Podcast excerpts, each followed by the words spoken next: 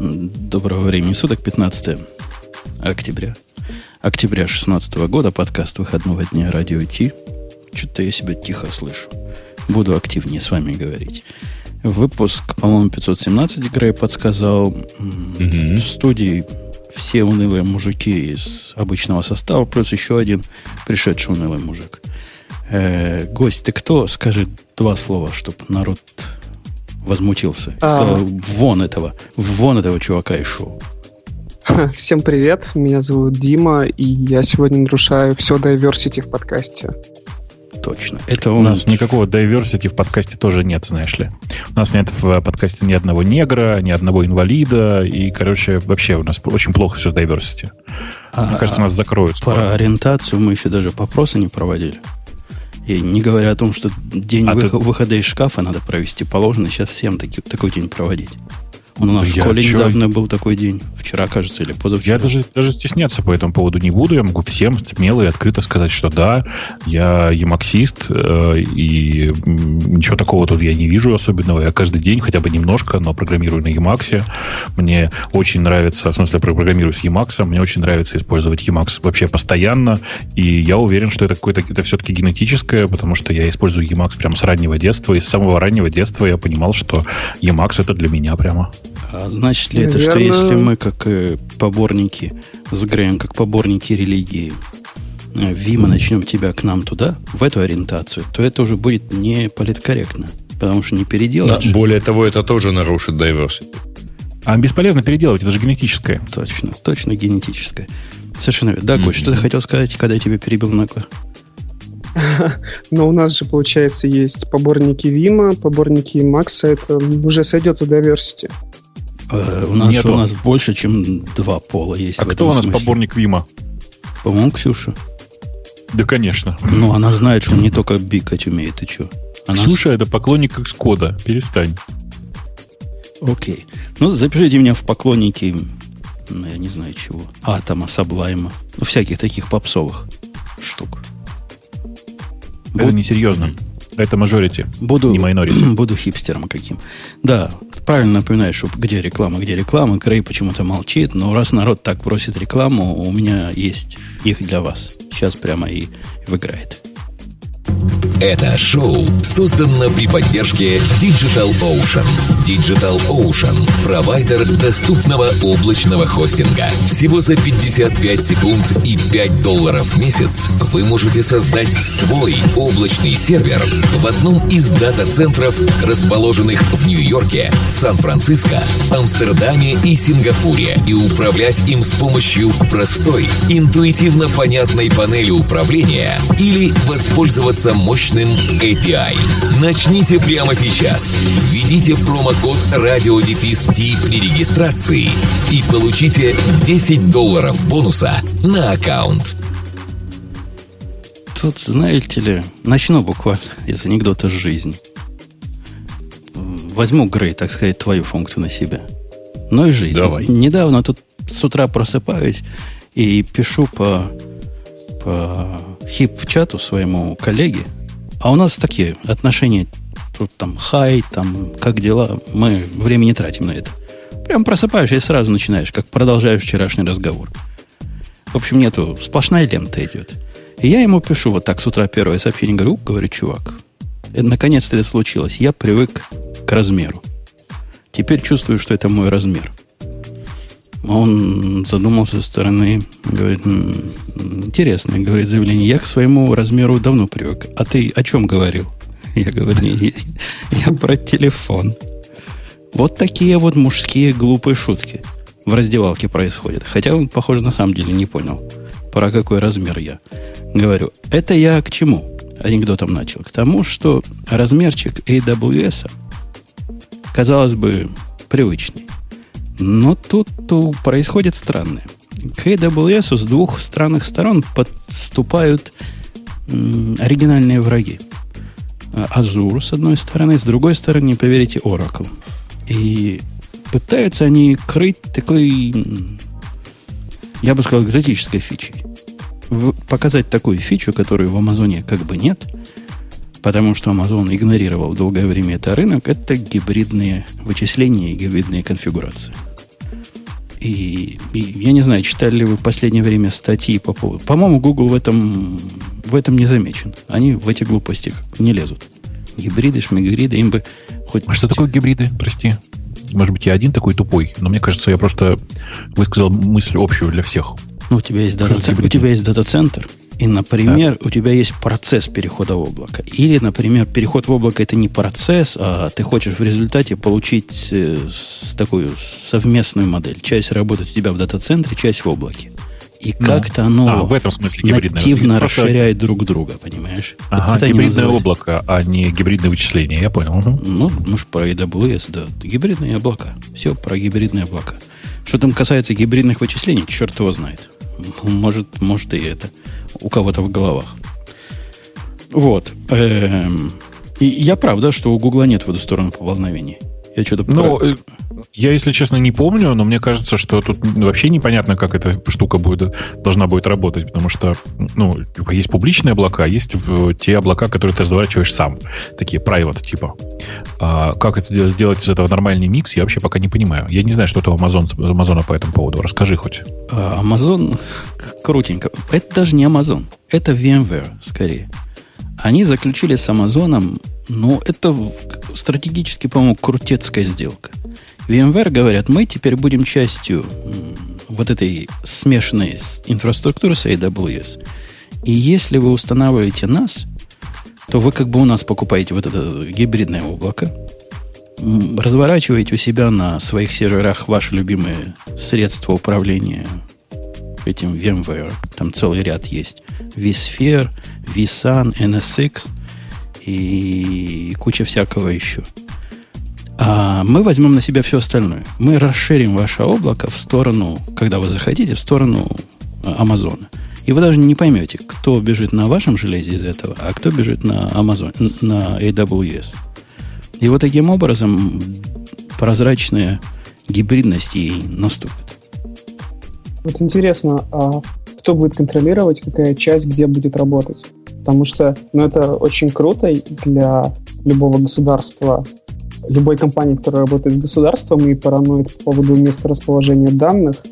И будет круто, если то, где мы храним приватные данные, мы можем унести в свою страну, а все тяжелое, все фронтенды и так дальше будем в облаке держать и не думать об этом. Ну, я просто небольшой специалист, как VMware все это конфигурируется, но я уверен, что в этих интерпрайзных продуктах ты можешь контролировать до, до последнего бита, кто куда пойдет.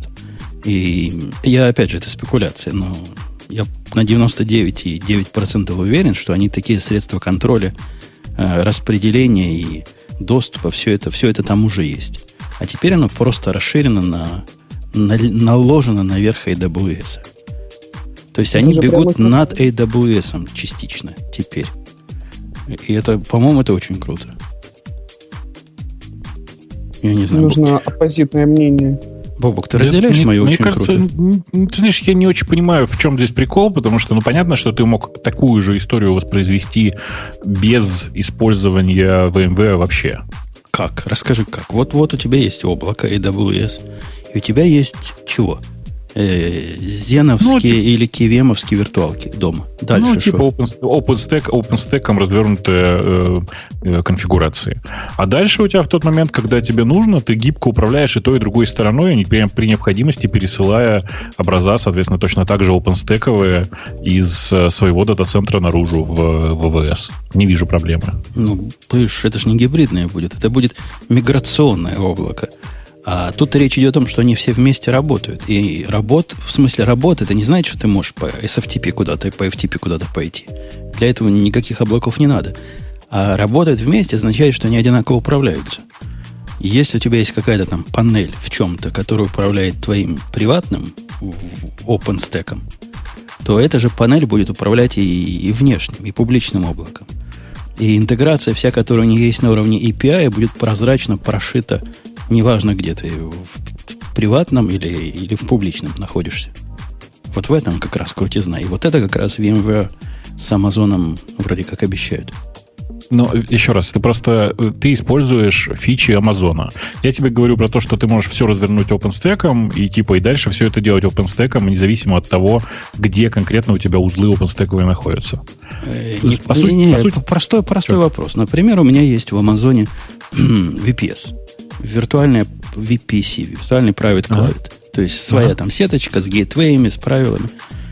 Теперь я хочу к этой сеточке, вот в твоей концепции, подключить еще десяток нодов, которые у меня в моем дата-центре сидят.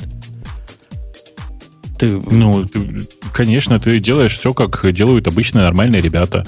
Поднимаешь IPsec slash OpenVPN и э, типа объединяешь всех в одну VPN, VPN-истую сетку. Э, есть куча готовых средств типа в, в рамках OpenStack, в том числе через Жужу, который позволяет прямо гуями это просто сделать один раз и все. Ну, в принципе, есть и кошерный путь. Если наш слушатель интересуется, есть так называемый Direct Connect, где ты можешь через э, через Direct Connect подключиться. Можно подключиться ты, через IPsec, сейчас. действительно. Да, несомненно. да. Ты можешь через Direct Connect, ты подожди, да, ты можешь через Direct Connect, если ты не собираешься двигаться где-то, находиться где-то, где-то кроме AWS. Если ты вдруг хочешь случайно каким-то образом развязаться от вендор-лока с AWS и использовать какой-нибудь Azure, все, как бы такого шанса у тебя нет. Ну, э, прямо я даже задумался. Direct Connect вообще к AWS никак не относится. Direct Connect это хрень уровня создания кросс-дата-центровых соединений.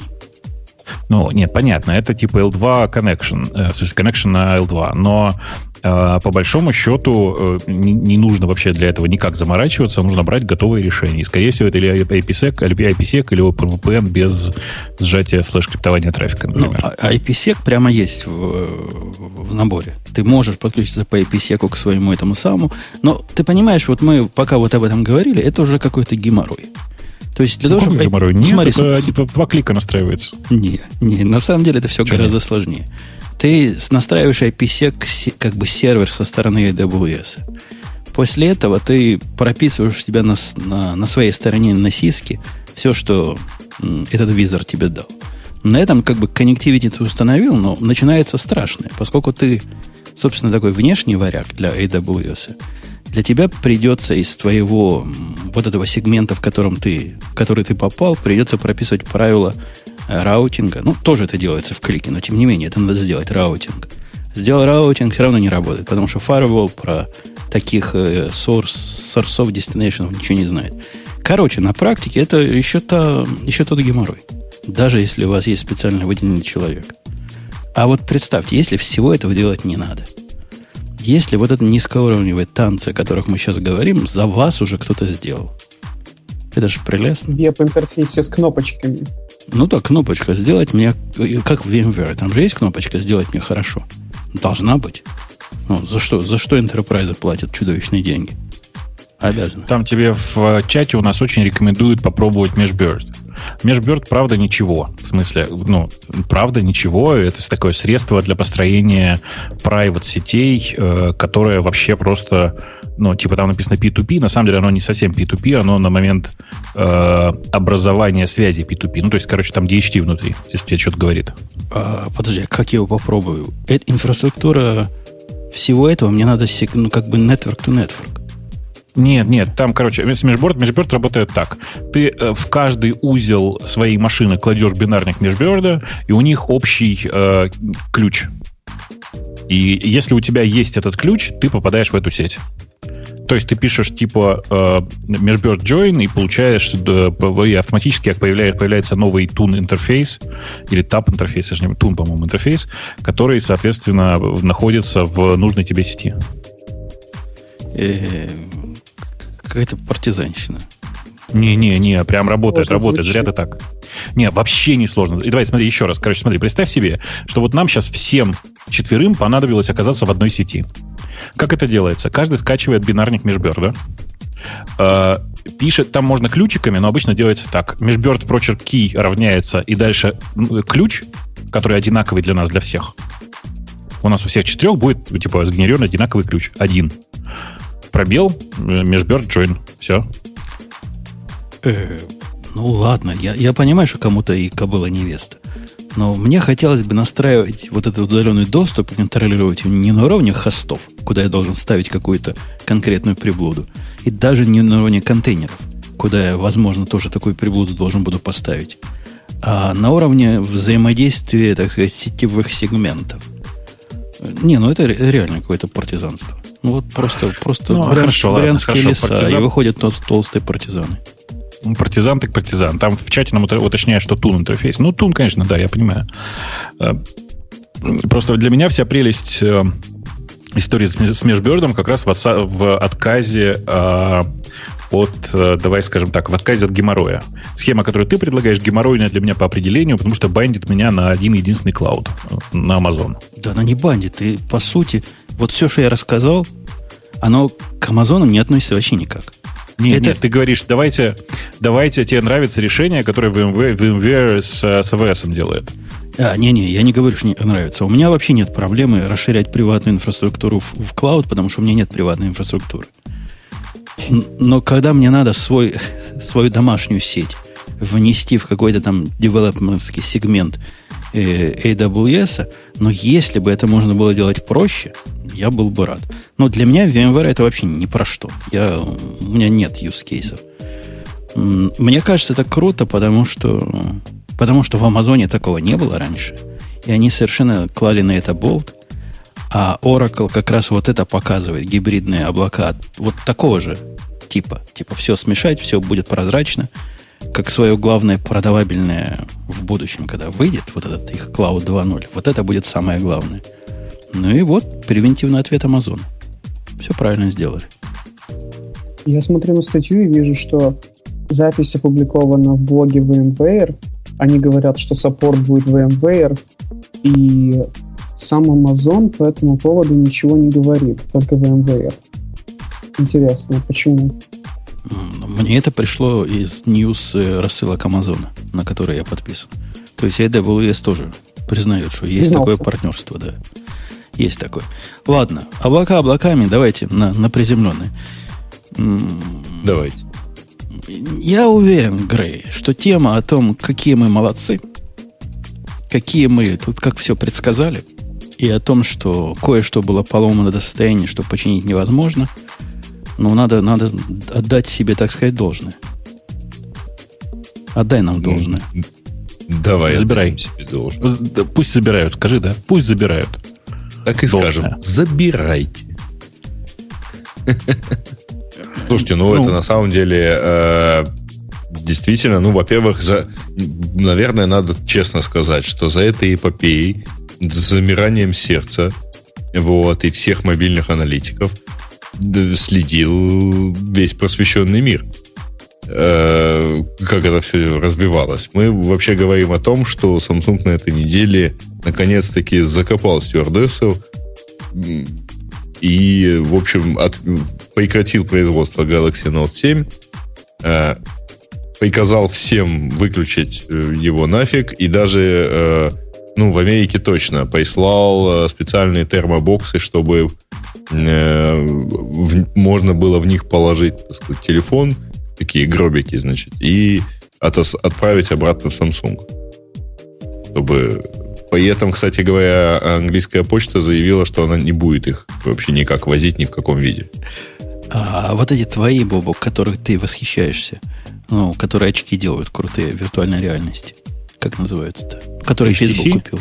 Не, Facebook, которых купил. А, который Oculus? Да, Oculus сказали, что они отпиливают всякую поддержку. А у них что, была какая-то поддержка этих нотов? Ну, э, там все чуть-чуть сложнее. Там была поддержка сам, э, системы Samsung VR, а не ноутов вовсе. То есть там история была про отпиливание поддержки штуки, которая называется Samsung VR.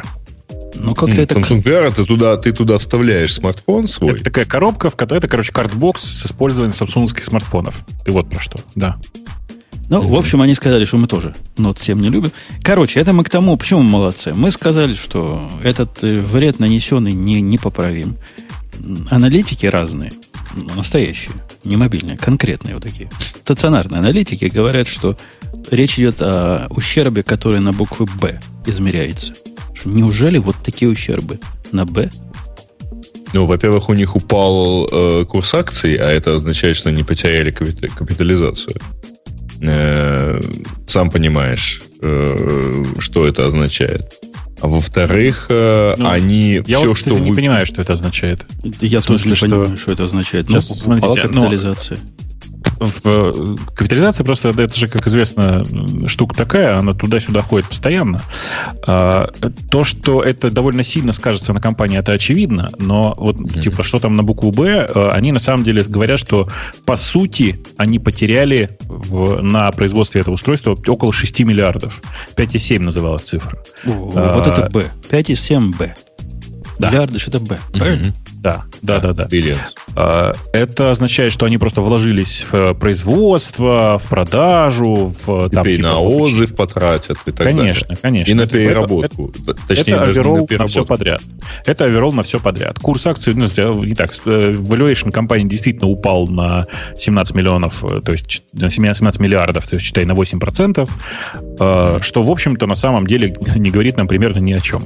Ну, то есть сегодня Нет, упал, это, завтра... С точки зрения производства это нам, конечно, не говорит совершенно ни о чем, но с точки зрения финансов, публичная компания, у которой падает valuation, при этом сохраняет ну, обязательства, ее акции обычно покупают, например, для получения дивидендов. И поэтому больше если объем... я правильно помню, вообще не... если я правильно помню, да, это IT-компания, а IT-компания почти никогда не выплачивает дивиденды, э, в том числе Samsung, кстати. Э, нет, там понятно... Не, ну, окей, на скидку еще одна штука. Если эти акции где-то служат обеспечением каких-либо кредитов, да-да-да, я только хотел сказать, вот да, угу. это действительно реальная проблема, потому что многие такие компании, которые производят железо, зачастую берут в кредит э, деньги на производство под залог своих акций. А, и ну, понятно, да. что теперь им как бы это будет прям, прям скажем, не сказать, чтобы... Ну, теперь либо это более дорогой кредит, что бьет по экономике, либо э, ну, надо уменьшать их количество, что, в общем, тоже бьет пониже. Э, напомню, что речь идет не только о тех оригинальных возгорающихся, но и о новых. То есть все-все-все, все-все-все Note 7 отзывают обратно, и больше Note Кажется, 7 не будет. Кажется, там статистика была такая, по-моему, всего известно о 96 или 97 случаях, из них 23 это уже замененные. Ну, короче, э, на самом деле история, конечно, очень грустная, потому что нужно понимать, какое количество людей работало над этим устройством, и по большому счету, ну, там можно сколько угодно смеяться, но я это устройство в руках держал. Это, ну, действительно, один, наверное, один из лучших по э, совокупности факторов Android-телефонов э, текущего момента. Э, то, что у него такой про, давайте скажем, прокол произошел с э, аккумуляторами, и то, насколько все плохо прореагировал Samsung, и то, насколько медленно все это происходило, это, конечно, прям трагедия. На самом деле, мало. потеряли доверия пользователей очень сильно. Ой, я думаю, что вот этого, кстати, не произошло, но вот шутки на тему взрывающихся Самсунгов будут еще очень долго. Это, говорит, просто бомба, да. Да, да, телефон просто бомба. Ну, на самом деле, там есть еще одна проблема, как, как мне кажется, по крайней мере. Насколько я понял из сообщения Самсунгов и прочего, одной из причин э, окончания, ну, прекращения производства и отзыва полностью всех, модель, э, всех экземпляров – явилось и то, что они не в состоянии понять, почему они начинают загораться. То есть они не знают на самом деле, в чем эм, проблема. Они я не смогли думаю, воспроизвести. Что, я думаю, что они смогли воспроизвести, э, но надеялись, что снижением тока зарядки и прочими другими штуками удастся избежать этого, ну, этого, этой ситуации. Но оказалось, что нет. Я думаю, что ну, совершенно понятно, что у них, скорее всего, произошло. Они поменяли дизайн и конструкцию самой батареи э, и поменяли ее, как, как им показалось сначала, несущественно, а теперь оказалось, что прямо существенно. Ну, в смысле, mm-hmm. что это небольшое изменение. Там внесли несколько... Там, грубо говоря, говоря, там изменили конфигурацию перегородок внутри э, батареи. Э, это привело, собственно, к тому, что происходит сейчас, то есть к тому, что батарея в некоторых редких случаях начала, ну, по сути, взрываться. Как вы понимаете, у температур современных э, батарей у них есть точка невозврата по температуре, достигая которой Э, э, эта батарея начинает на, собственно, на, как это, на самопроизведенном тепле разогреваться все сильнее и сильнее, пока в конце концов не взрывается. Если я правильно помню, то сейчас температура в районе 130 градусов. То есть, если батарея поднялась по температуре выше 130, она уже не опустится ниже. То есть произойдет угу. рано или поздно произойдет взрыв. Ну вот. Прям, да. Прямо цепная реакция, синтез и все дела. Ну, а там, по сути, примерно оно и есть. В смысле, это и есть цепная реакция. но просто она не, не, не та, которая происходит в ядреной бомбе, если ты об этом прямо сейчас. То есть она не похожа на уран. Окей. Ну, я не про уран, я про синтез, ну ладно. Тем не менее. Ну, э, да. Да, ну вот, в общем, я к чему все к тому? К тому, что я уверен, что в Samsung знают, в чем проблема, и непонятно, кого теперь будут винить, потому что, если я правильно помню, то аккумуляторы для компании Samsung производит компания Samsung, ну, то есть одна из ее дочек там своих собственных. И что с этим делать? Я думаю, что ну, Samsung еще долго будет разбираться с этой проблемой, потому что я знаю многих людей, которые хотели купить именно седьмой ноут, и которые теперь, скорее всего, смигрируют на другие эм, фирмы и даже на, на другие, возможно, платформы. Угу. А, кстати, интересная мысль э, прозвучала у нашего любимого Алекс Мака. Э, дело в том, что что теперь делать вообще с семейством ноут непонятно. Чисто вот как брендом.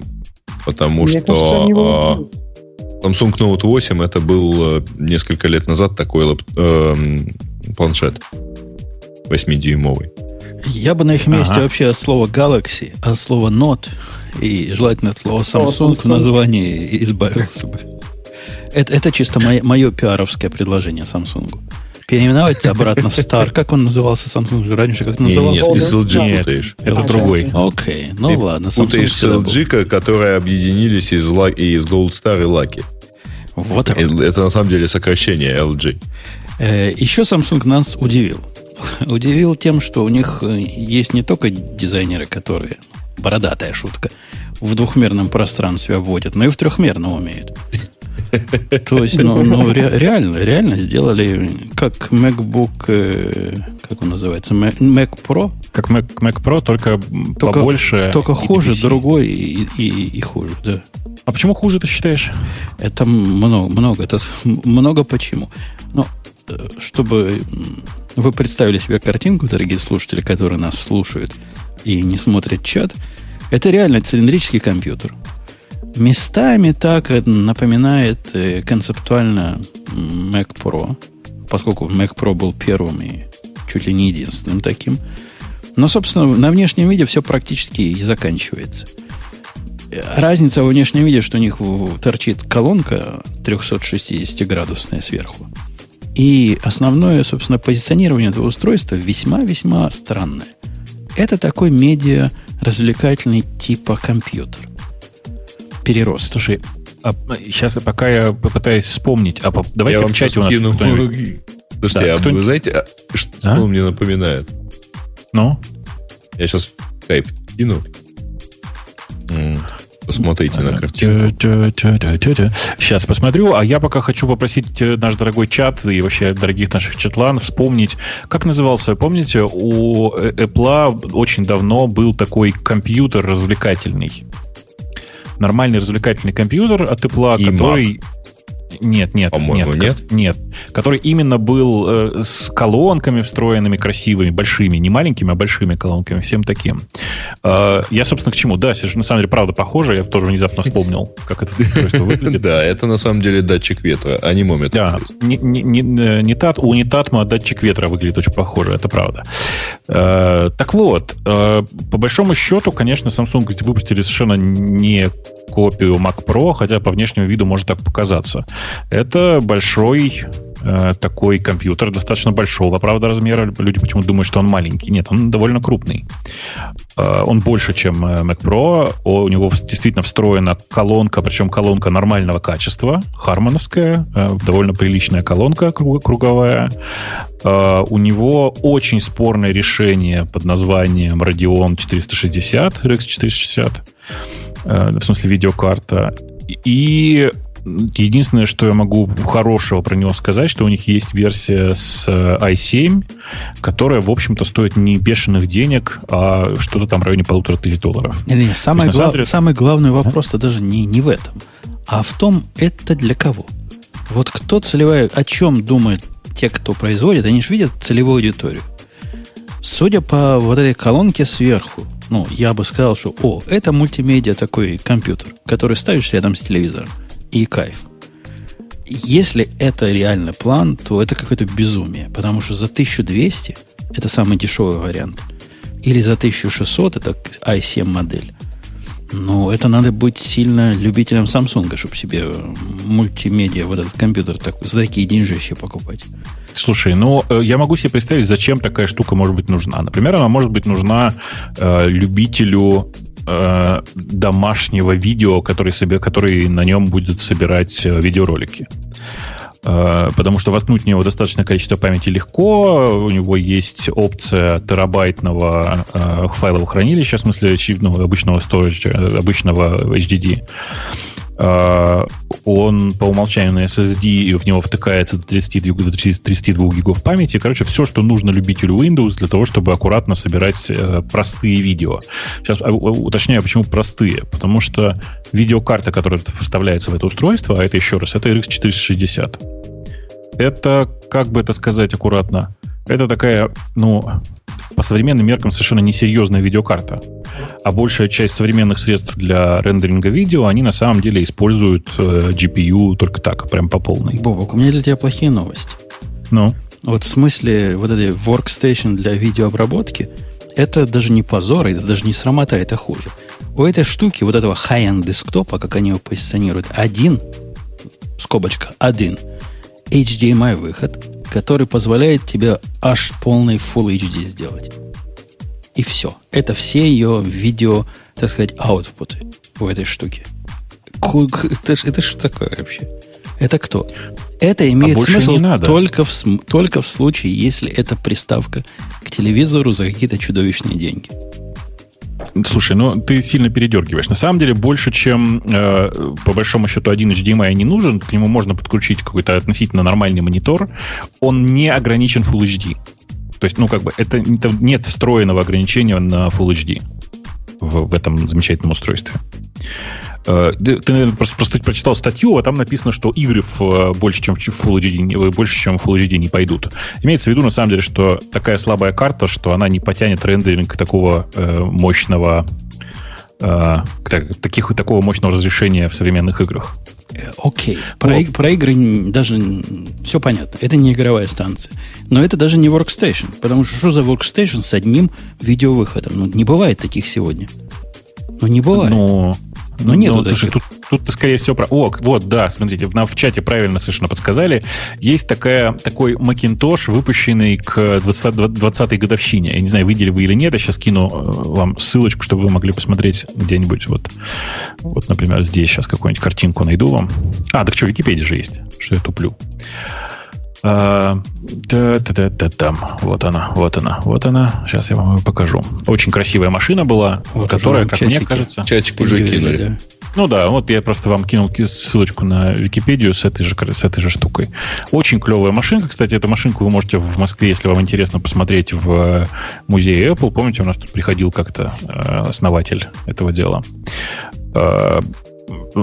Отличная машинка была для того времени, э, очень интересная, стоила каких-то нечеловеческих денег, э, встроенные колонки, встроенный монитор, э, почти ноутбучная такая клавиатура. Короче, очень прикольная штука была. Так вот, я боюсь, что вот это вот устройство, которое выпустил Samsung, оно вот для каких-то таких же людей, для тех же людей, которые когда-то покупали эту машинку. Для всех семи или девяти. Ну, может быть, даже для 15 все-таки людей, которые любят Samsung, довольно много. А если учесть еще, что надо сказать, тут вот смотри, тут есть важный момент какой.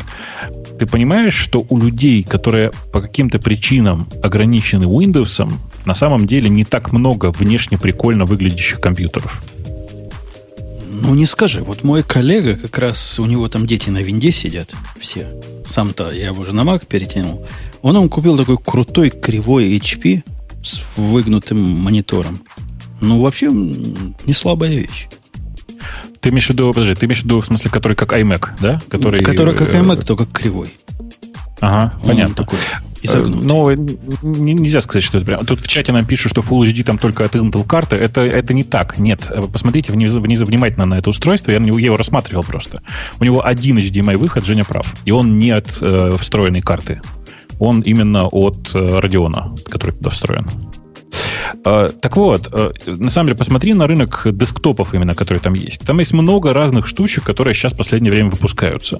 И в том числе, к вопросу, даже нелюбимые тобой всякие компании типа Asus и прочих других ребят выпускают такие округлые штуки, которые вот ровно как ты используешь. То есть втыкается по HDMI в телевизор. Но э, это конкретное устройство, устройство, скорее всего, не для них. Окей. Я... okay. это же мой вопрос. А для кого? Это desktop workstation, ты хочешь сказать? С одним монитором по HDMI воткнутым? Ну, например, так, я же тебе говорю. Это, например, За штука, 1600 которая... долларов. То есть вот такой ну, же от Asus на стол можно, наверное, долларов за, за 700 купить.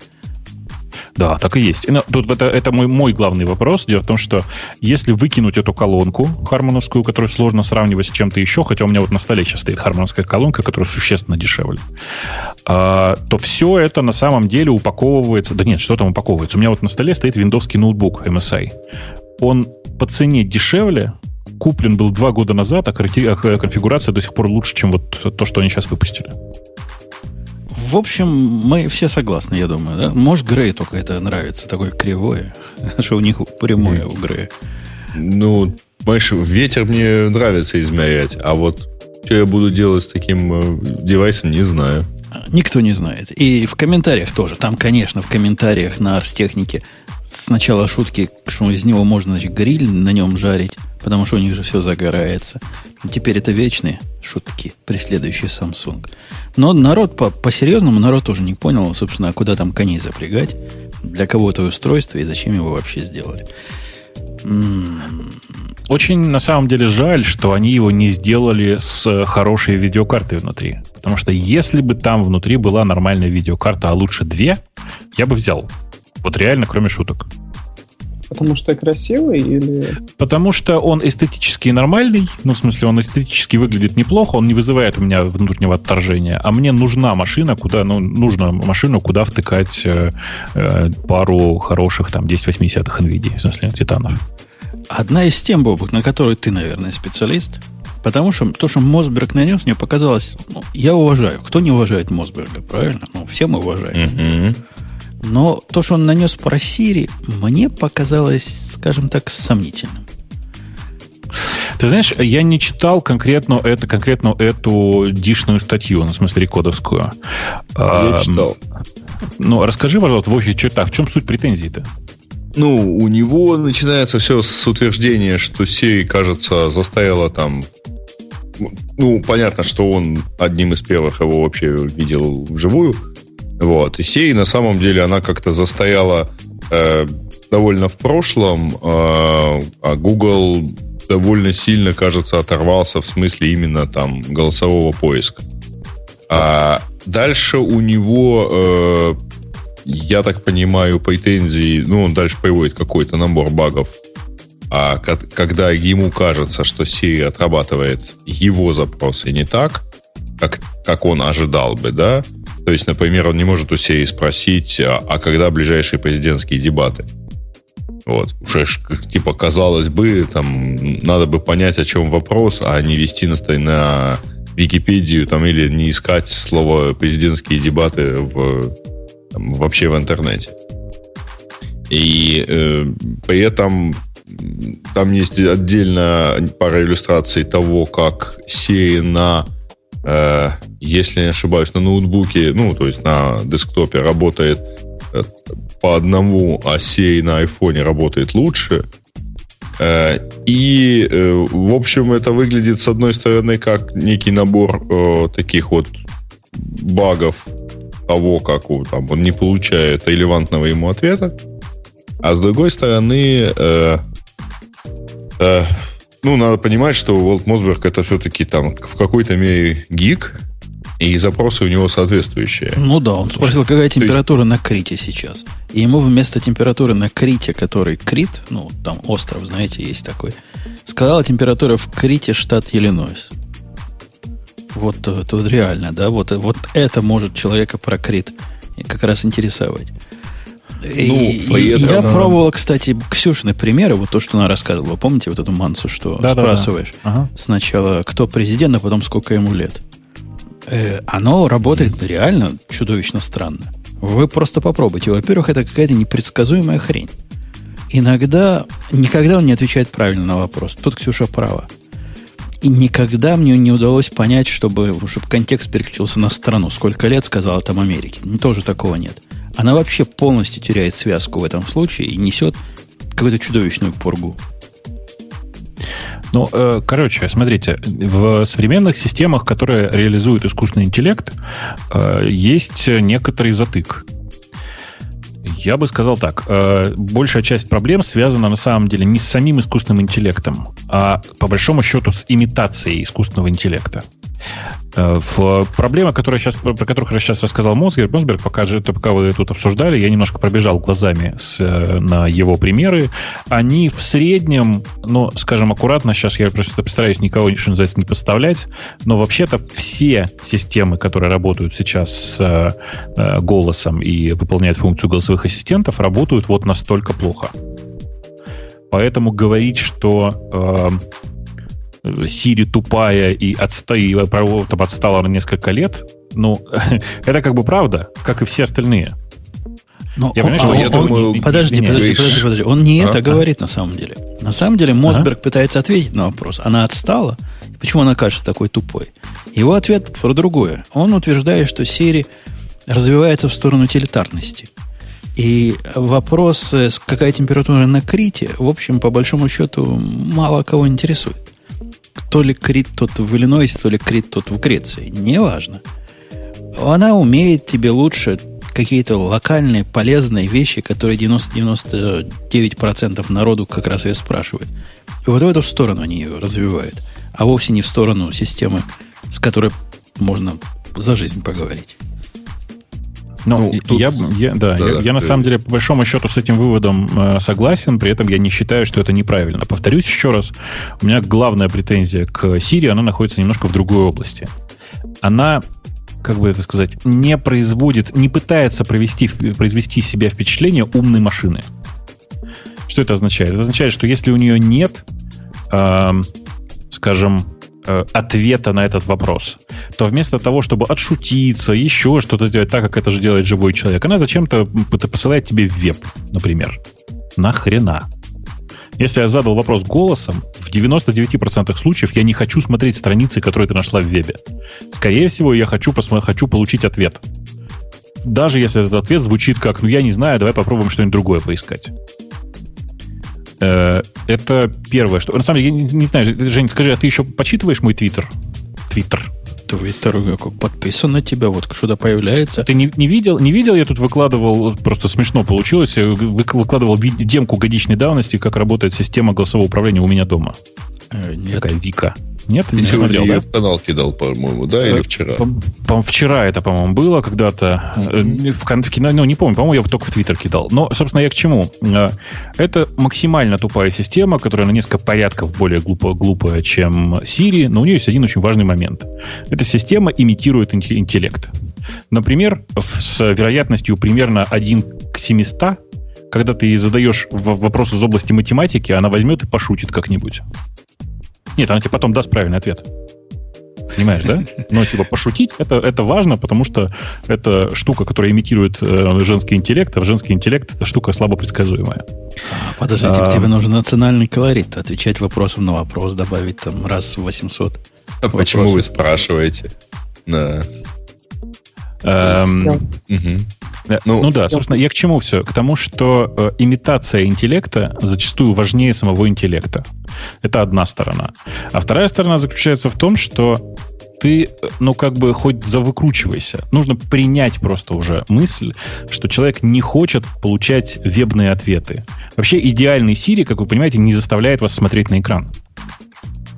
Э, ну да. Чего? Ну, ну, все, да. все, мои, все мои use cases Siri укладываются в утилитарность. И очень редко оно мне говорит. Это когда я Ксюшину вопросы задаю. Оно мне что-то такое говорит, что веб посылает.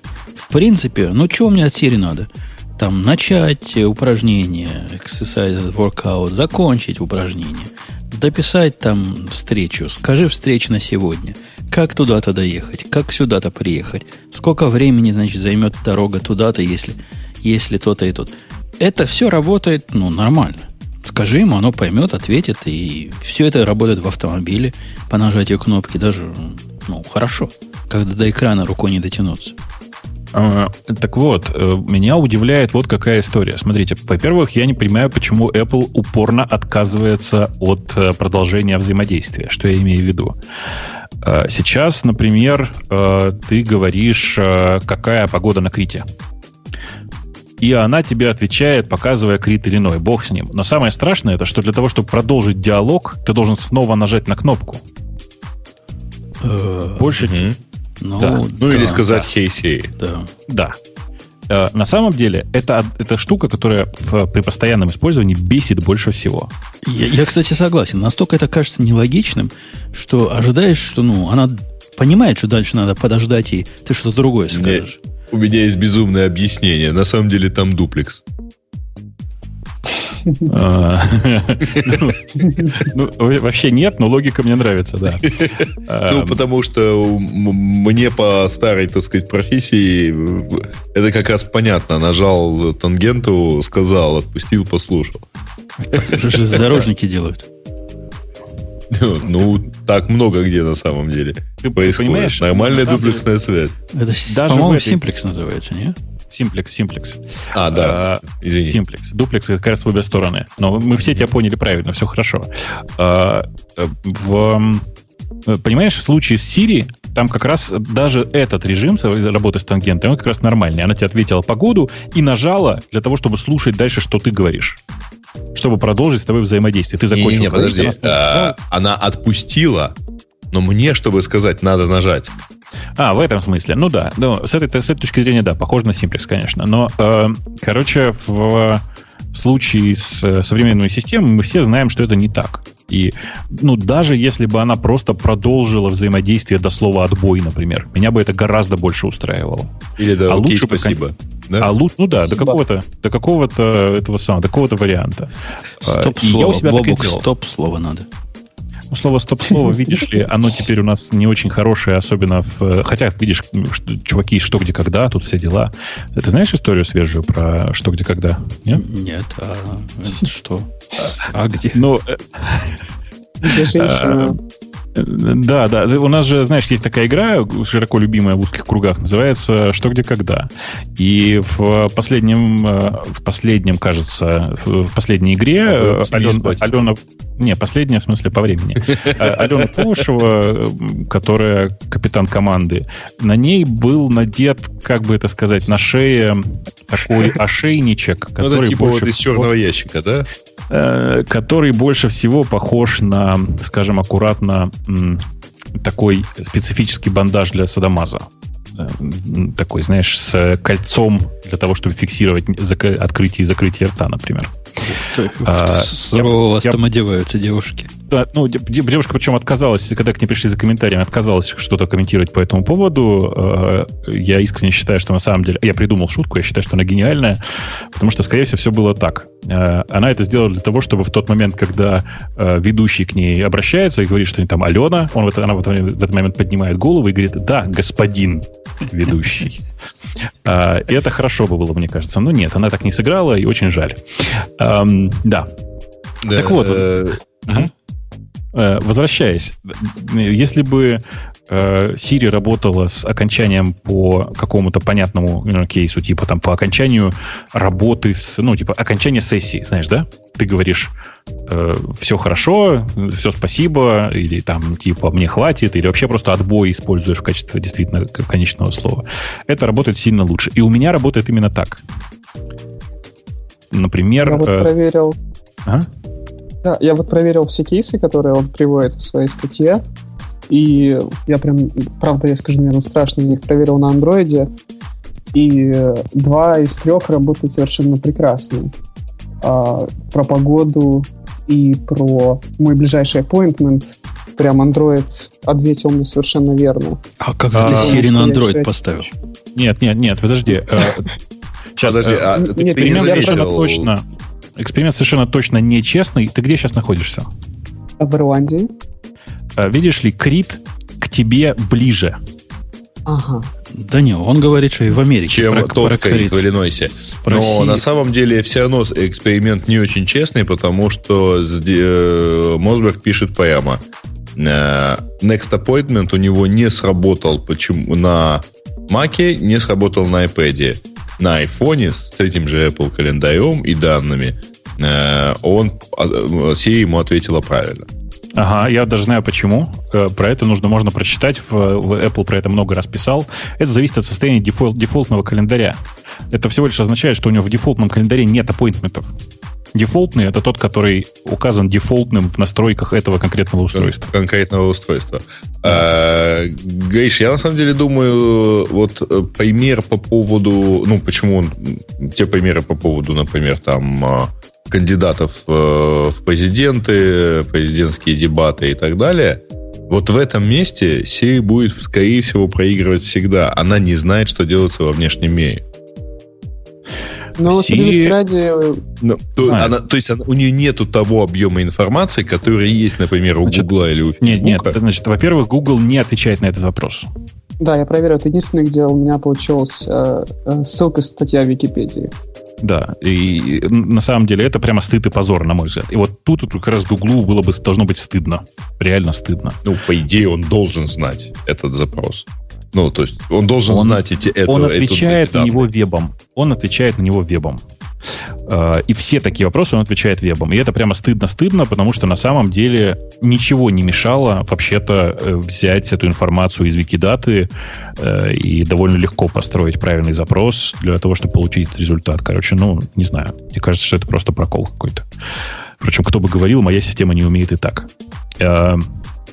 Да, так вот, нужно понимать, что все системы сейчас примерно одинаково прошивые в этой области. Есть много синтетических примеров, которые говорят, например, что Картана лучше всех. Или которые говорят, что все, все эти ваши картаны ерунда, потому что только Siri нормально работает на iOS и, и, и macOS устройствах. Или, конечно же, все это ерунда, потому что есть Google Command, который переродился в Google Now, и который теперь просто называется там непонятно как, который Google Assistant, который вообще умеет все, а вы все лохи и не лечитесь. Слушай, Бог, подожди, менее, подожди, подожди. Да. А что за диверсия а? такая? Я, я же тоже пошел эксперимент делать. Спросил, когда следующий президентский дебаты. Понятно, так. надо список статей. Но все они ведут э, через поиск по бингу.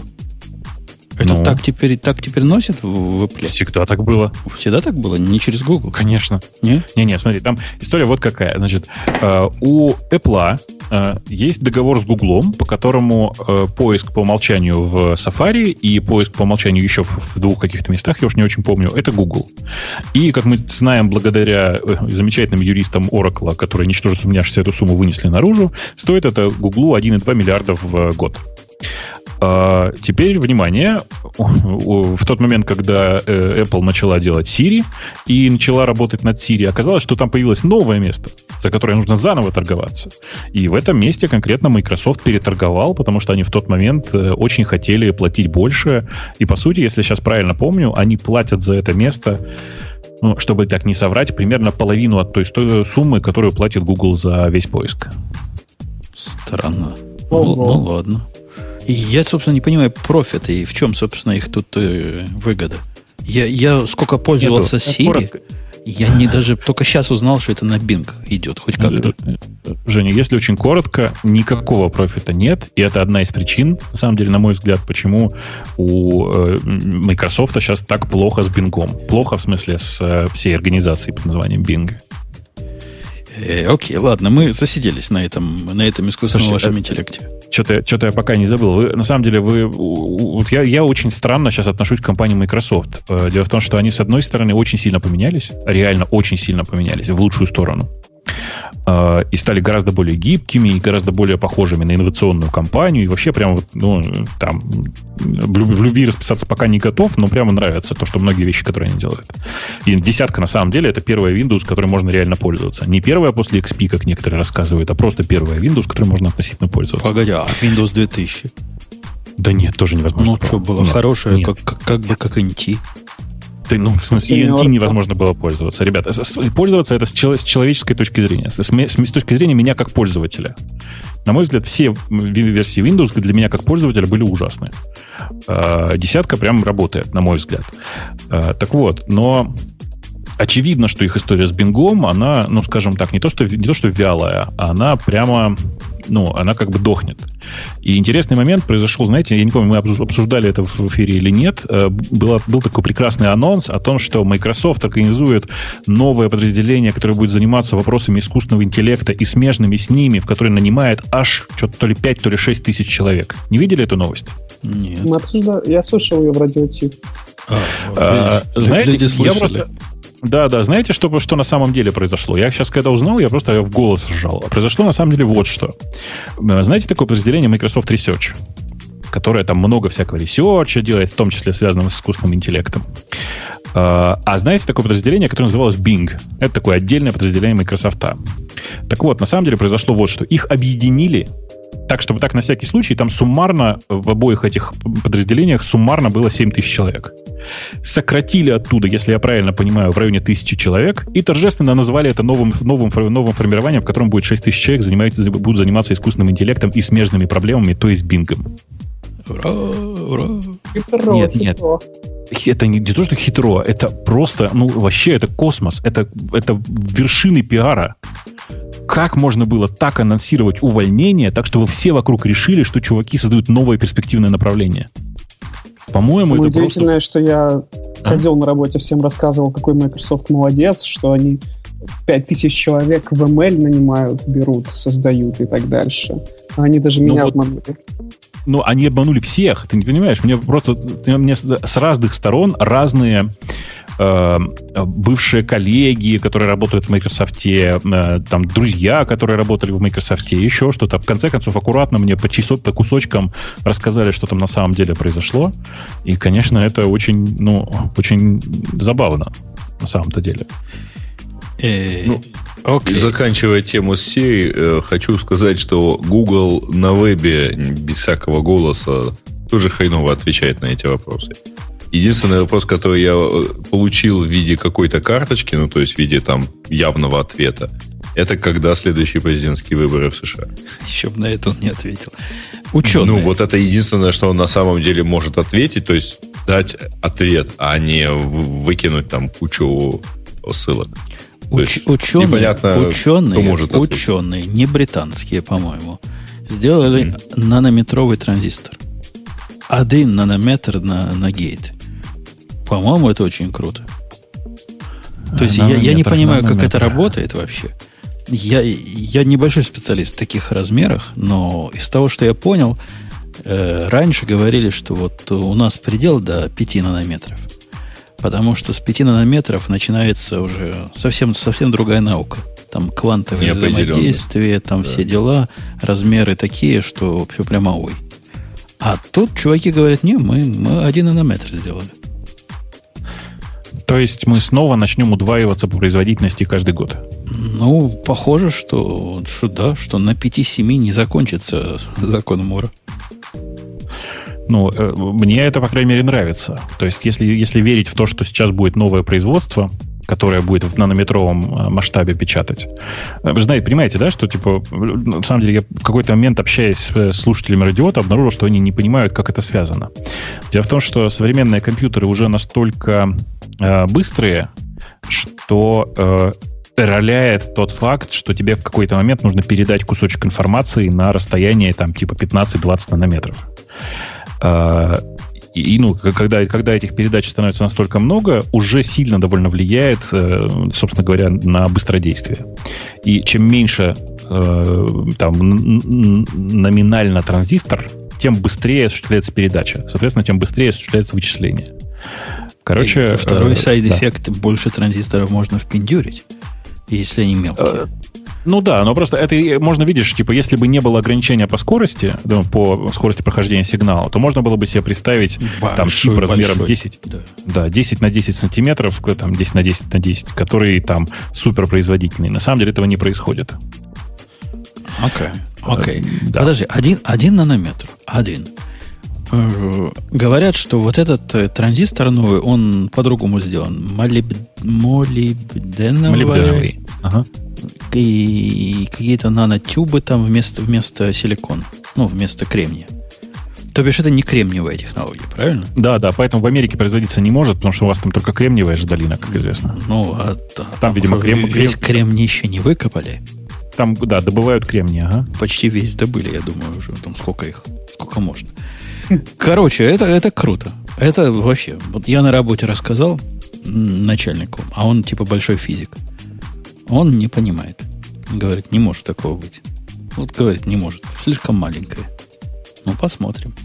А сейчас текущий какой вот наш э, серверный какой-нибудь чипсет? Они 10-20 где-то, да, наверное? Ну, типа в этих, в этих пределах 16. Э, окей, а тут будет один. Вау. Круто. Но, надо сказать, что мы тоже тут большие, небольшие специалисты в текущих технологических процессах. Я не верю, что этот один произойдет быстро. Э, на самом деле думаю, что это будет еще там с десяток лет, пока мы научимся это производить все. Но все равно это означает, что типа шансы есть. У нас есть шансы продолжать линейно развиваться.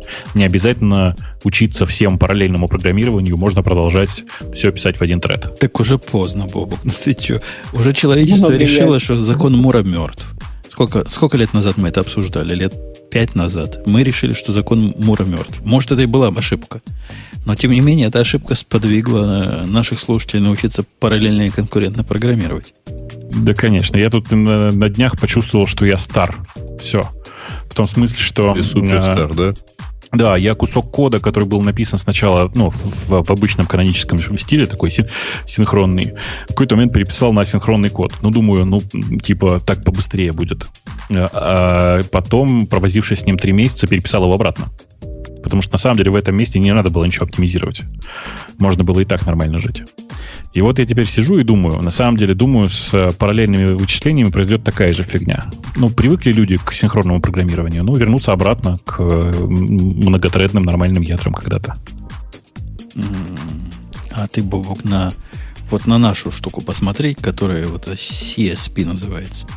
На она, спину нашу посмотреть. А, она, она и последовательная, и конкурентная. В то же время вот concurrent sequential processing. Ну, посмотрю, посмотрю. Но пока, на самом деле... Это в нашем же... Go, мире все так происходит. Я Каналы понимаю, да. Туда-сюда. Мне, мне же несложно написать и на Go. Проблема в том, в том, что на самом деле Go для меня в, ситу... в таких ситуациях тоже слишком многословен. Mm, да. Ну, уж Но вообще, как в, любом, в любой ситуации, когда ты пишешь с учетом осинка, получается больше буквочек. Понимаешь? Нет. Потому... А ты не пишешь с учетом осинка. Ты пиши а, с учетом... Тогда зачем? С учетом CSP с учетом каналов и горутин. Сильно проще получится. Ну, окей, хорошо, посмотрим обязательно. Видишь, с каким энтузиазмом я воспринял твое предложение. Да, да. Э, а вот эта статья, которая попалась мне, я, я опять же, ты сегодня, Бобок, твой бенефит. Он же, он же бенефит. Впервые на арене. Да, бенефит. Ага. Неплохо бенефитов. Вот тоже, тебе да. пару бенефитов, да. Static type в питоне. Говорит чувак, как типа серебряная пуля.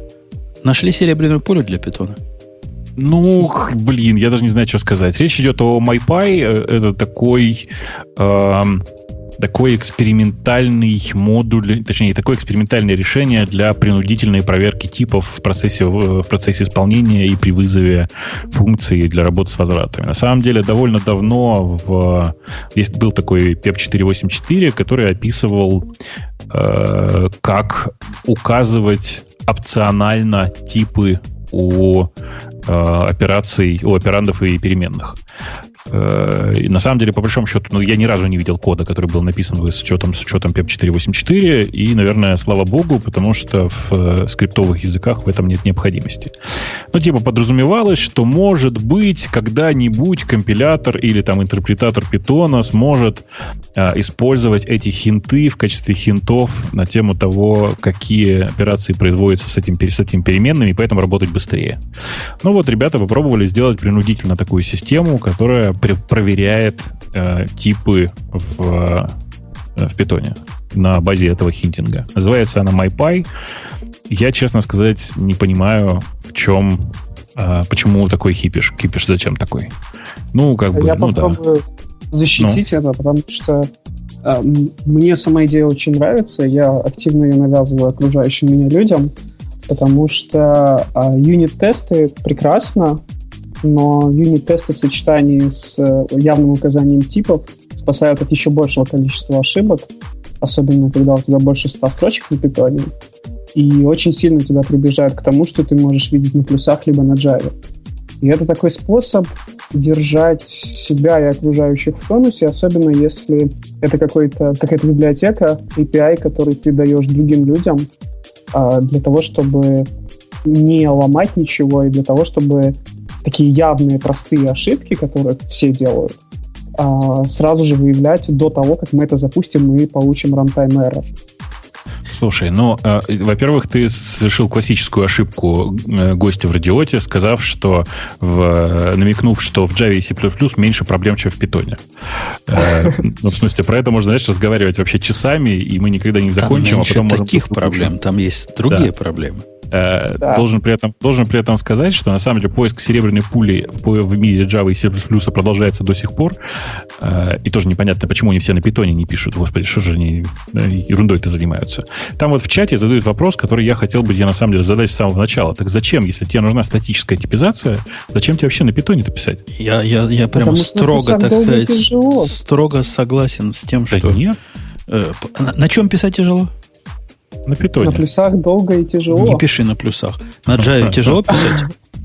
На Java отвратительно писать. Руки устают. Э, да, да ничего подобного. А идея за тебя напишет все длинное, и оно не так длинно. Ладно, на Java есть пугалка современная, что Java без, э, без спрингов и прочих страшных для внешнего наблюдателя вещей не существует. Согласен.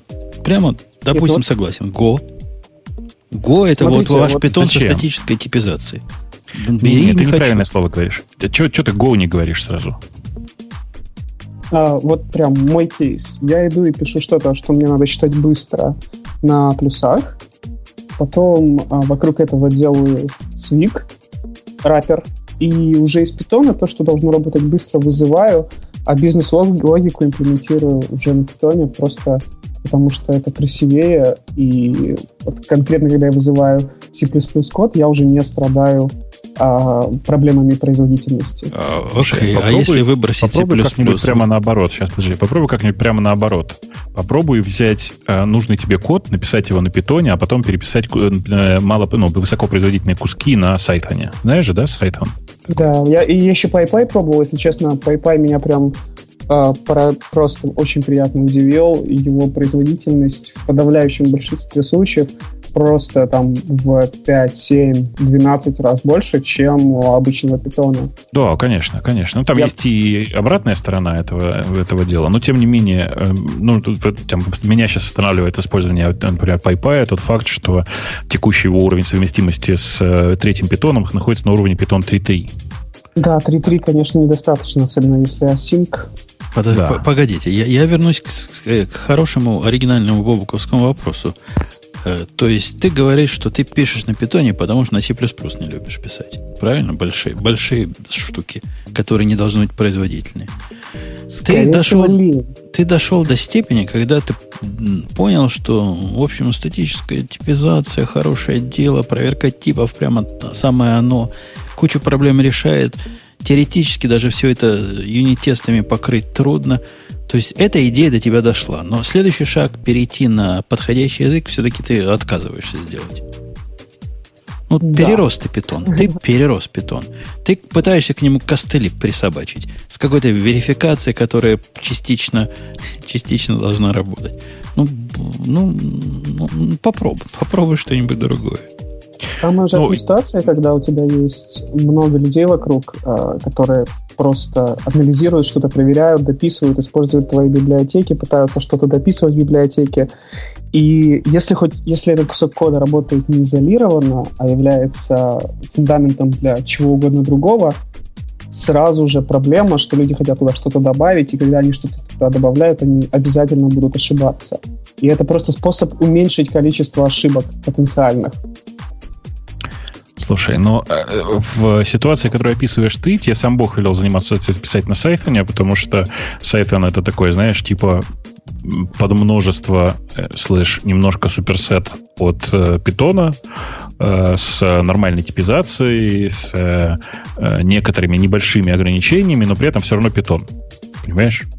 Просто э, история MyPy, она довольно грустная, потому что э, много раз, ну, все много раз заходили на эту тему, но в реальности-то ты не получаешь главного от перехода на статическую типизацию.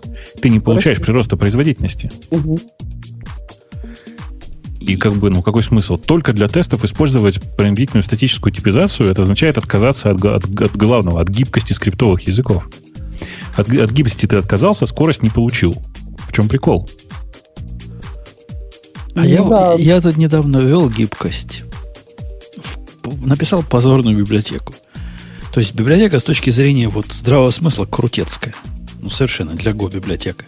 У них там в Go, знаешь, главная проблема для человека ограниченных психических возможностей – это проследить, как правильно все эти каналы, куда передаются, куда возвращаются, как их правильно закрывать.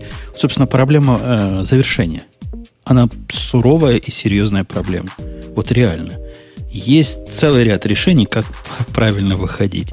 Но они все сложные. В принципе, Go в этом не, не уникален. Лет, наверное, 10 назад, как сейчас помню, мы тут с тобой обсуждали проблему завершения в C++. Но тоже еще то дело. Как правильно прервать вот эти треды, правильно? И как ну, вернуть Понятно всем. как. В C++ ну, прекрасно все, это очень легко решается. Э, exit 1? Ну, типа того, на самом деле, ты же помнишь, мы же обсуждали это. Ну, типа глобальный try-catch и вперед. Да-да, мы, мы решили, что дешевле вообще не пытаться эту проблему решить. Правильно? Просто... Конечно, упало и упало, упало ничего страшного. Упало и упало. Здесь же, когда у тебя долгоживущие пулы каналов существуют, это отдельная проблема. Я, собственно, написал такой wrapper, который позволяет pipeline ы делать на высоком уровне и передавать туда, и все это с динамической типизацией, потому что template ов-то у нас нету, мы что-то как, как, как дикие люди в 16 веке. То есть получился такой кусок, кусок питоновского мира внутри Go кода. Оно работает. Прямо круто все работает, но я вот так не люблю, так, ну, так удобно пользоваться. Может, за это люди и питон любят. В питоне всегда есть универсальный способ выйти. Импорт сисексит. Сисексит. Не, у нас тоже есть, называется panic. Паник. Паник ну, да. чего-то, или fatal F, или еще какой-нибудь такой корневой метод. И, и все, и, и выходишь, и все, и все хорошо. Но тут, тут о другом речь идет пул, который должен жить, и веб-сервисе, который, ну, плохо веб-сервис ронять по, по ошибке обработки одного запроса. Как-то не наш путь. Э, ок, да. Окей, окей. Пай, этот, э, MyPy. Это MyPy называется, да? Вот эта штука. MyPy. Ну, типа а MyPy, да. Как, как оно выглядит, ну, с точки зрения техники? Это что надо? Вот я захочу ну, эти прелестью воспользоваться. Что мне надо? Запускаешь, вместо того, чтобы просто запускать скрипт свой со словом Python, запускаешь словом MyPy, пробел имя файла. То, то бишь это в раппер поверх э, питоновского Ну, by default это вообще набор тестов ну, такая система, которую запускаешь, она в дефолтном режиме даже не запускает на, приложение на исполнение, а используется для тестирования кода. Знаешь, типа как... Э, какой пример привести? Как типа пепосик. Ну да, типа того, да, да, да, да. Как, как, знаешь, типа как линт, например, когда-то использовали. Коллекция регулярок с хитрыми правилами. Mm, то есть это такой линтер, типа, и все? Ну, я же тебе говорю, это линт, по сути, да. Да. Окей. Окей. Ну, как-то он... Это меня не очень впечатляет. Мне бы хотелось, чтобы не скомпилировать, хотя компиляции нет, чтобы не запустить. Но не запустишь действительно, если Интер там принудительный ну, по экзит надо сказать, надо сказать, что набор регулярок там довольно хороший, в том смысле, что реально, если у тебя есть э, даже не самые очевидные ошибки при операциях с, э, с переменными, которые у тебя четко указаны какого типа, ну, он, он, он их найдет. То есть там довольно все неплохо в этом смысле. Э, Мио, Мио, Мио Лони говорит, что есть пакет контекст в Go специально для того, чтобы такие виды. Ну да, конечно, есть и контексты. Не так давно, кстати, есть. Есть и error group, который тоже для этого. В простых случаях все это хорошо. В сложных случаях приходится городить еще тот огород. Э, окей, окей, окей. Что у нас следующее по теме? По теме по теме. Я предлагаю... Я даже не знаю, что... Грей, что ты предлагаешь? Он предлагает налить. Он... Кас предлагает сдаться. Нет, спасибо. А, вы смотрели новость про э, новую типа клавиатуру для MacBook, поскольку, э, я так понимаю, оно базируется на том, что Apple купила одну из э, компаний, занимающихся дизайном клавиатур. То бишь ты не хочешь выбирать тему, хочешь, чтобы я ее кликнул. Но я сделаю текущую. А, извини, сейчас, сейчас. я уже да. сделал. Нет, уже сейчас поздно, уже поздно. Уже поздно, уже все сделал. Ты, вот этот твой вот этот вопрос, так сказать, национальный. А видели ли вы? Да вот перед глазами у нас список тем. Видели, видели, что здесь Ну, она и есть. что вы про это думаете? Я Ну, надеюсь, что этого на никогда самом- не произойдет. Я в прошлый раз уже об этом говорил. Ну, Это Почему? чудовищно. И это настолько не по-эпловски, что ну, не а будет. что не- купить чью-то клавиатуру или как? Ну, вот эта клавиатура стиля, э, как и в Арт Артемия Лебедев. Лебедева, да, она в макбуке смотрится как на корове седло. Не-не, подожди, ну так зачем ты смотришь на эту картинку в таком виде? Давай себе поразмышляем на тему, а нужно, нужна ли нам действительно надписи на клавишах, и почему бы их не заменить маленькими экранами? То есть это даже не не- вопрос не заменить экранами, а нужно нам контекстное переключение того, что нарисовано на клавишах. Ну да. В этом вопрос. Я считаю, да. что нет. А Почему? я бы в Vime взял. В Vime, кстати, я думаю, что это, кажется, в Vime работать не будет никогда. Зато в клавиатуру будет встроен встроенный бипер, чтобы если колонки заняты, ты мог бибикать в свое удовольствие. То бишь, это штука для снижения когнитивного диссонанса. Правильно? Вместо того, чтобы запоминать, что у меня вот сейчас надо нажать Shift, Command, H, и ватами у меня вылезет, поэтому список действий для гита, я вот этого нажимать не буду. Или что? Или нажму Shift, Command, и на H появится иконка про гит. И Ну, вот тогда я смотрю глянуть на клавиатуру. А, вот Нет, она иконка. нап- Я думаю, что самое простое, если ты в любом приложении нажмешь на команд, то на Q появится слово exit. Ну или quit. Но вообще нет. Почему? Если ты возьмешь Outlook, то это будет означать э, Не. прочи- пометика прочитанная. Не, ну слушай, мы же говорим о маковских программах. А это какая, по-твоему? Но, но это не, допустим, но это подразумевает, что, во-первых, я должен как-то активировать вот это переключение контекста. Нажатием уже какой-то частичной последовательности, которую я должен помнить, правильно? Я нажимаю Command, нажимаю Shift.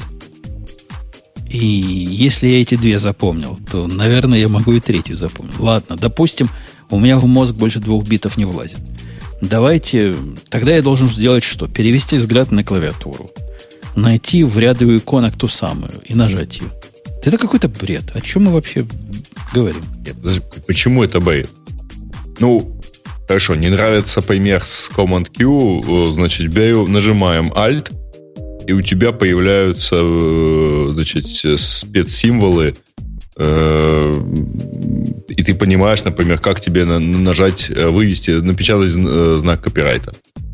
Я тебя умоляю, Грей. Ну, вот если бы эта проблема была реальной хотя бы на секунду, вот если бы реально люди не могли бы жить без этого, то любая операционная система современная тебе показывала полупрозрачно прямо на экране, куда ты уже смотришь, все вот это, что ты можешь показать на клавиатуре.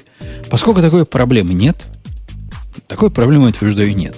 Это решение Нет, ну, несуществующей проблемы. Извини, если тебе никто бы, и не э, подсказывает. этой Подожди, подожди, Жень. Если бы этой проблемы не было, то откуда в меню клавиатура э, в macOS есть э, показать панель клавиатура, показать панель э, эмодзи и символы? Этой проблемы нет настолько, чтобы это надо было всем всегда и прямо А Никто на не уровне говорит о том, клавиатуры. что тебе сейчас выкатят эволюционную клавиатуру. Это будет Об обычная этом- клавиатура. Об этом и говорят, у которой все, все по тебе меняется контекст. Именно об этом речь идет.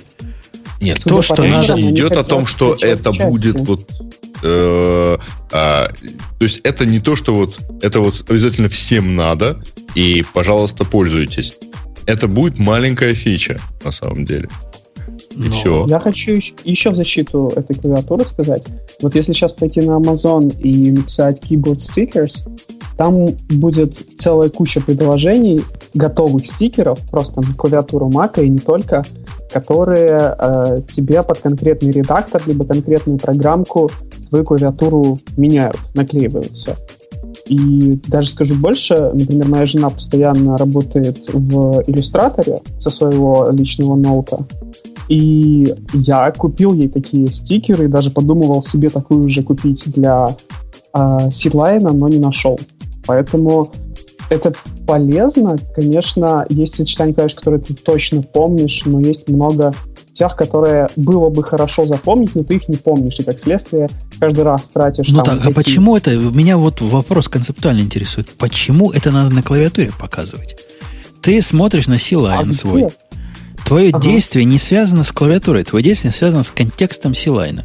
Ну, показывай это в Силайне. Я тебе прямо подсказку скажу. Там есть, есть такой способ увидеть в Силайне, чего надо нажать, чтобы то или иное действие сделать.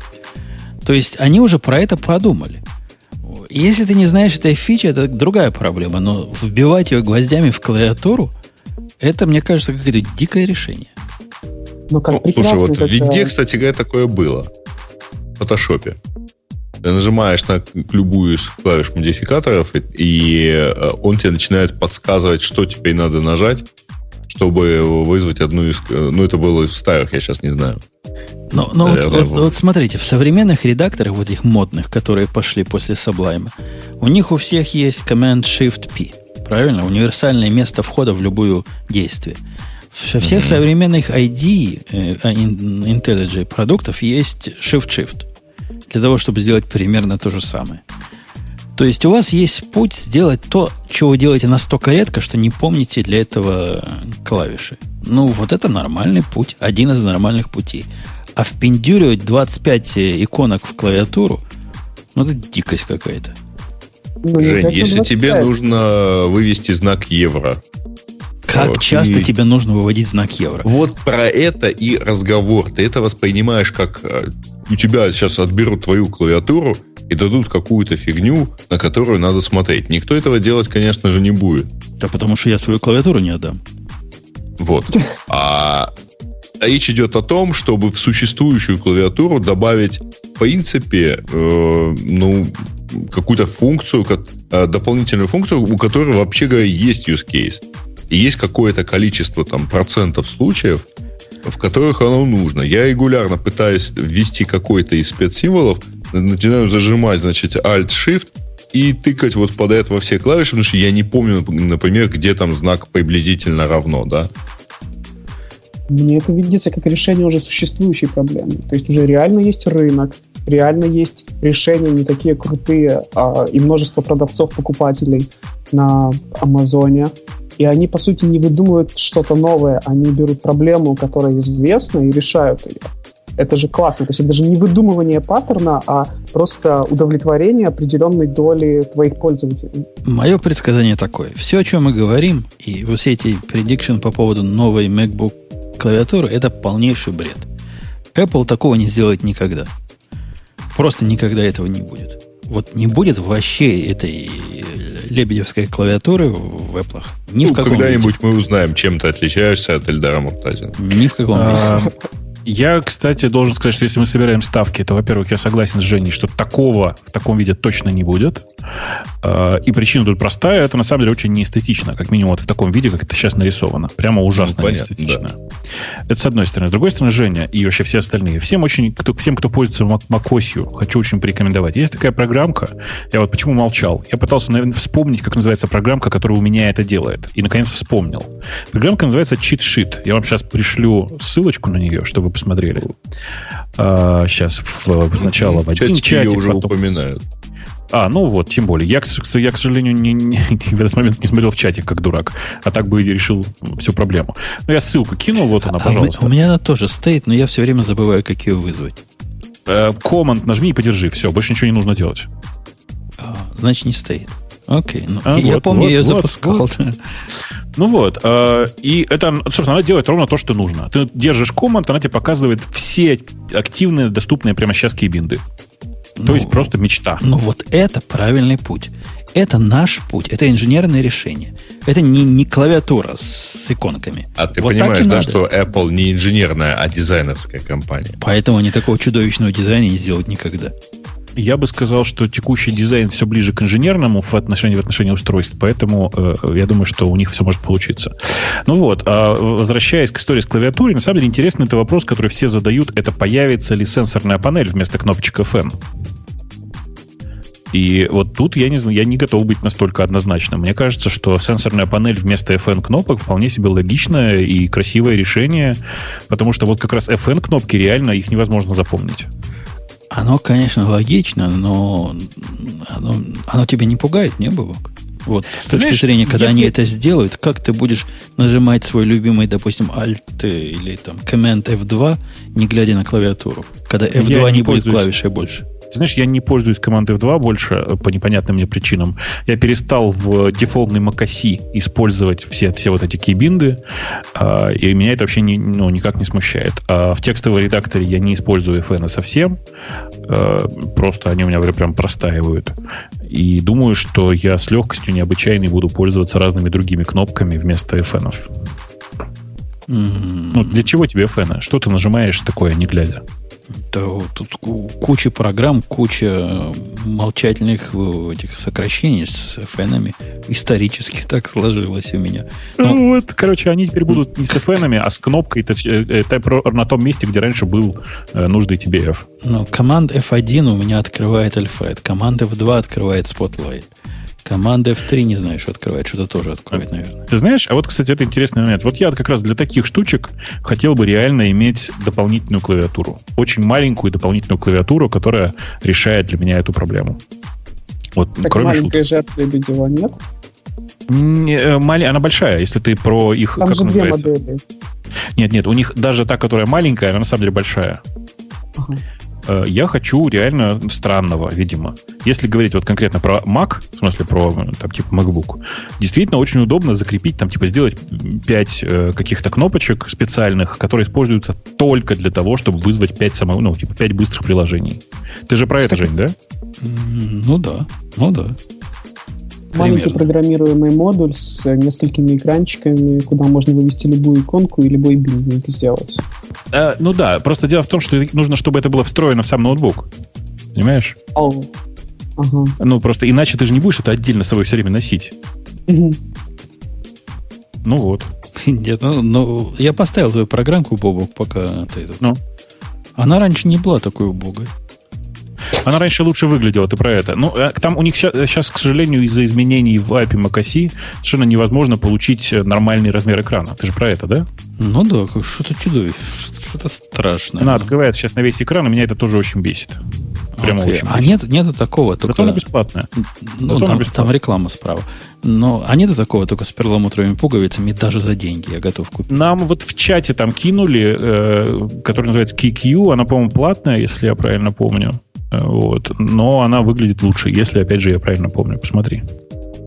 Окей, окей, попробуем. Что у нас тут? Охренеть. 20, да, 20, 20 евро. 20 евро. Угу. Ну, это как раз элитная цена. Ну, лучше выглядит. Ну, за то, что лучше выглядит, я вполне бы мог. По-моему, она у меня была когда-то бесплатная. Вот я помню, как она выглядела. Вот, вот этот взгляд я помню. Окей, оставлю ее на, на, на, на потом. Куплю Я не могу, я посмотрел на картинки, не могу сказать, что она выглядит сильно лучше, на мой взгляд. Но ладно, неважно. Видишь, типа я очень редко пользуюсь такими штуками, в смысле, э, в самом полез, самой полезной для меня программке э, не работает ни то, ни то приложение, ни другое. Э, и в Emacs в терминале? Ну, да. да. Emacs в терминале не работает то, что, то, все, что мне нужно. В терминале, кстати, наверное, может и работает. Окей. Okay. Не, ну вообще количество, если поставить ее на атом, не ее, а вот эту бесплатную, и посмотреть, что будет, то прямо ум за разум заходит, сколько всего можно сделать, оказывается. Сколько это в меню а ты, скрыто. ты на атом навелся, да? Навелся на атом, прямо опаньки. У, опаньки, менты. специально пошел посмотреть, что она показывает в Emacs. Очень смешно. Она показывает в Emacs только дефолтные системные э, кнопки, в том числе типа Shift-Command-3 сохранить скриншот. Знаешь, типа. Поле... Угу. Полезно знать. Э, окей.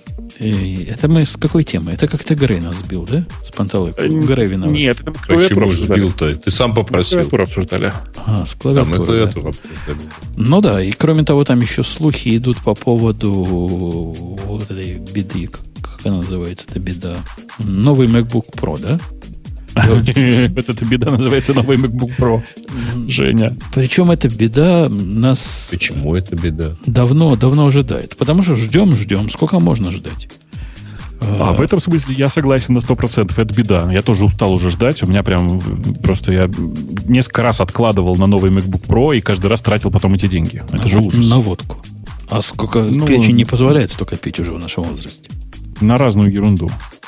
А надо было на водку. Или коньяк.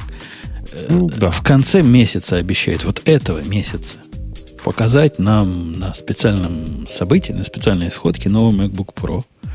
И от этого все сайты, приближенные к фанатам Apple, говорят, ни в коем случае не нажимайте на поперечную клавишу прямо сейчас, а подождите конца месяца. И только потом покупайте новый MacBook Pro. Потому что нам такое покажут, такое покажут. Трудно об этом Но. говорить. Меня, когда спросил чувак недавно, покупать или нет, я ему сказал, покупай, не жди никогда новых MacBook Pro. Потому что никогда не совпадает. Посмотрим, проклянет он меня через месяц или нет. Э, не знаю. Я думаю, что на самом деле, скорее всего, новый MacBook Pro покажут. Просто, скорее всего, это будет минорное изменение, а не тот космос, который мы все ждем, к сожалению. А какой мы космос ждем? Э, космос ждем какой? Ну, типа, там, я не знаю, новую... Э, э, ну, что бы я хотел, например? Я бы вот мог помечтать о том, что вышла бы новая... Ну, ладно, я уже не верю, что может выйти новая пятнашка, ну, хорошо, новая тринашка, MacBook, в смысле, MacBook Pro, тринашка, с встроенным, например, не вот этим противным Intel Iris, который совершенно вообще никакой, а типа новой карточкой мобильной NVIDIA на Паскале, ну, типа там, пусть 1070 мобильная. Вот насколько Вау, меня это, это не интересует, я даже не могу словами передать. Ты просто я когда Женя, покупал, ты просто... я когда а? покупал вот этот свой MacBook 13, я был счастлив, что у него нет никакой дискретной карты и никакой мощной графики. Просто счастлив был за это. Это был один из доводов, почему я именно 13 купил. Потому что я заколебался с этой графикой переключать ее, отключать ее всякими хаками грязными – мне он для работы нужен, а не, не в игрушки играть. Чтобы мне хотелось, ага. если вы моего мнения спрашиваете, чтобы был такой же, вот, один в один, как 13 дюймов, только в корпусе MacBook. Вот этого нового тонкого секси. Все, больше ничего не надо. Такой же i5 оставьте, или там i7, который там стоит. Больше гигагерц не надо. Скорее не надо. SSD терабайт с головы хватает. Всего хватает. Просто тоньше сделайте. Я даже согласен пожертвовать пару портов. Например, SSD, э, SD-карту можете убрать. Дарю. Не нужен. Забирайте. Евгений, а для вас правда так критично вес ноутбука? Это не а, критично. Конечно. Ты, да не критично. Ты просто его не видел. Он просто маленький, хилый э, и носит все время все пешком, а не возит на хаммере. Просто я свой Pro 15 ношу в рюкзаке. Ну, я, я тоже не маленький, конечно, но нормально носится. Да не критично. Но просто после того, как подержал в магазине вот этот, э, вот этот MacBook, в руках покрутил, это вот необъяснимое чувство, когда ну, вот именно правильный, именно правильный, правильный вес. Вот вес должен быть такой. Это правильный вес. Но мне Слушайте, приходится с компьютером по дому ходить туда-сюда, там с дивана на кровать, с кровати на диван, на второй этаж, на третий, в подвал. Ну что, тяжести таскать? Так его подмышку засунул и пошел. Красота. Я когда сижу я... за этим, просто да, я хочу вам всем предречь, что все, все, кто занимается разработкой и которые покупают компьютеры без дискретной графики, через какое-то время будут плакать и рыдать, потому что пройдет годика три, и всех вас заставит жизнь так или иначе заниматься современным ML и нейронками. И я, как вы будете Я вас умоляю, Бобок, кто, кто больше трех лет на одном MacBook Pro сидит? Это я? что такое? Ты, ну, ты, зачем ты меня унижаешь только, сейчас? Только ну, нищеброды разные. Зачем ты меня унижаешь сейчас? Ну, что, я, что я тебе плохого сделал? Короче, я как дурак живу на, вот, на, вот на этой тринашке уже, на этой пятнашке уже сколько? Типа три года. Э, и прям очень переживаю, что будет дальше. При этом Айрис, конечно, это вообще не выход из ситуации, потому что он никак в вычислениях не помогает. Может быть, рано или поздно Intel начнет раздавать людям FPGA, встраиваемые в девелоперские ноутбуки. Но это будет мечта, да. А пока нет. При этом я с тобой, Жень, согласен. Конечно, э, типа новый MacBook выглядит чудесно. Выглядит, в смысле, носится, экранчик приятный, все такое. И в него бы вместить э, памяти, скажем, гигабайт хотя бы 16. Ну так, без, чтобы не шиковать, но хорошо себя чувствовать. Минимум 16, я согласен, минимум. Да, да. Ну вот, да, а, а там, по-моему, и, и сейчас 16, не? Или там 8? 8 там. 8? 8 там. Вроде... И там, нет, подожди, нет, вообще. Если я правильно помню, в, в MacBook вообще 4. Да ладно, уже нет такого. Apple.com. Um, 4 уже нету. Ну, нету уже. Ну, нету. Ну, кто ну, значит, не может 8. Такого. Значит, 8. Значит, 8. Ну, зачем Давай ты его обидел? Зачем, зачем бояра не обидел? Давай посмотрим. Давай посмотрим. Вот просто из интереса. 8 гигабайт памяти. О, целых 8, 8 уже, уже целых 8 есть. Окей. Ты же сам только что сказал, что минимум 16. Минимум 16, я согласен. Да, это не, не friendly так для, для нас. Для нас. Ну вот. Прям, прямо совсем, совсем на самом деле мало. Э, нужно хотя бы 16, лучше, конечно, 32 уже, хотя я об этом уже и не мечтаю. Э, SSD бы чуть-чуть побольше. И, конечно, дискретную карточку. Ну, не, не, все, все, что Бобок сказал, только без дискретной карточки. Я не, дискретную карточку. Не, можно... Э, вот SSD побольше тоже не надо, и дискретную карточку. Угу. А клавиатуру как в MacBook? А, конечно, надо. Конечно, надо. Нет, экранчики не нужны. Клавиатура как в MacBook, в смысле, которая плоская. Да, она комфортная. Ну, в смысле, видишь, тем, кому нужна высота в клавиатуре, ему не подойдет, не подойдет ни одна ноутбучная клава вообще. А для всех остальных новая клавиатура хороша. Ну, в смысле, она комфортная. Я на ней набирал, она комфортная прямо. Я периодически э, переключаюсь с одной на другую, потому что два ноутбука и в MacBook, соответственно, тоже. И все-таки вот, э, по-моему, иногда это на любитель. То есть понятно, что с ней нормально работать, но вот такое ощущение, что оно на любитель. Но ты когда говоришь э, на любителя, ты имеешь в виду что? Типа в ресторан вошли две девушки, одна красивая, а вторая на любителя? Ты в этом смысле? Ну... Э, в смысле, страшненькая? По каки... Нет, по, э, по каким-то там разным причинам, то есть, точно так же, как люди выбирают, предпочитают вот высокоходные эти клавиши, клавиатуры, значит, с механическими кликами и так далее.